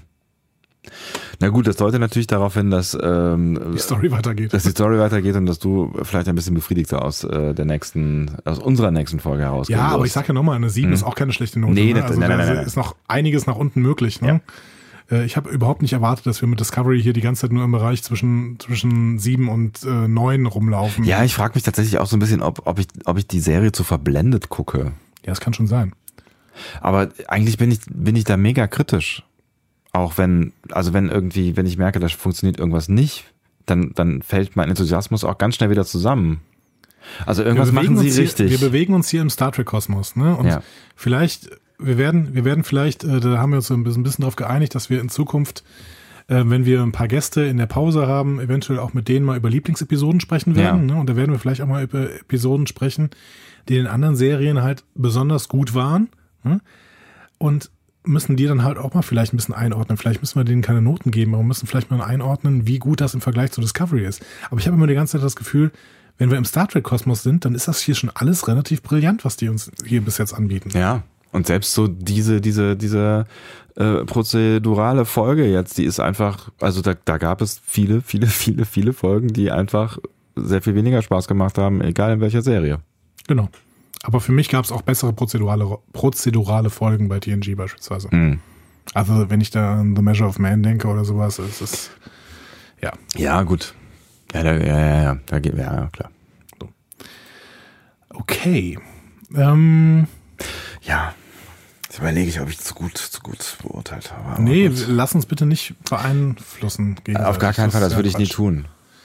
Nein, ich habe ich hab wirklich, also ich habe wirklich zu Hause gesessen und viel Spaß gehabt. Und mit mir alleine auf der Couch äh, habe ich äh, gelacht und, und also, ne, das macht, es hat ja schon irgendwas gemacht mit mir. Ja. Und, und, insofern ist es gut so. Jetzt denk bitte dran, dieser Mann hat heute zum ersten Mal wieder Gefühle empfunden. er hat Humor gehabt, er hat, er durfte lachen. Genau. Alles also für ihn das, rettet es quasi sein Leben so ein Stück weit. Alles das macht Star Trek mit mir. Ist das nicht schön? Äh, macht's das auch mit euch? Ist die Frage. Und äh, diese geschickte Überleitung ähm, zu unserer Feed, zum unserem Feedback-Aufruf. Genau, was, was, was, wie habt ihr das denn erlebt, diese, diese Folge? Schreibt uns das bitte dringend, weil ähm, ja, wir sind jetzt auch nicht wieder wirklich weit auseinander, aber zumindest haben wir so ein bisschen, so ein bisschen Verschiedene unterschiedlich, ja. ja. Wir haben beide Gefühle, aber unterschiedliche Gefühle. Das ist auch gut so. ähm, schreibt uns am liebsten auf discoverypanel.de Genau, dann könnt ihr einfach in der Kommentarsektion zu dem Podcast, den wir dann schon hochgeladen werden, wenn wir werden haben, wenn ihr ihn hört, kommentieren. Wahrscheinlich haben wir ihn hochgeladen, wenn ihr ihn hört. Ähm, Die Wahrscheinlichkeit ist hoch, würde ich, würde ich einschätzen. Ihr könnt außerdem auf Discovery Podcast bei Facebook schreiben oder ihr gebt einfach Discovery Panel oben in die Suchmaske ein. Oder ihr schreibt uns auf Twitter, da sind wir at Panel Discovery. Und zuletzt natürlich könnt ihr uns noch per E-Mail schreiben info at discoverypanel.de. Ich freue mich auf Folge Nummer 8 mit dem Namen, den du immer aussprechen werden wirst. Ja, habe ich ihn jetzt gelöscht? Nein. Si vis pacem parabellum. Und bis dahin wünschen wir euch eine wundervolle Star Trek Woche und wir hören uns nächste Woche wieder. Und schöne Feiertage. Oh, schöne Feiertage, ja. Bis nächste Woche. Wir hören uns dann am Dienstagabend. Das weißt du jetzt schon? Oh Das- ja, das das, weiß ich auch schon, schon. Ja, das wissen wir jetzt schon. Boah, vorausschauendes Planen hier. Unglaublich. Tschüss. Tschö.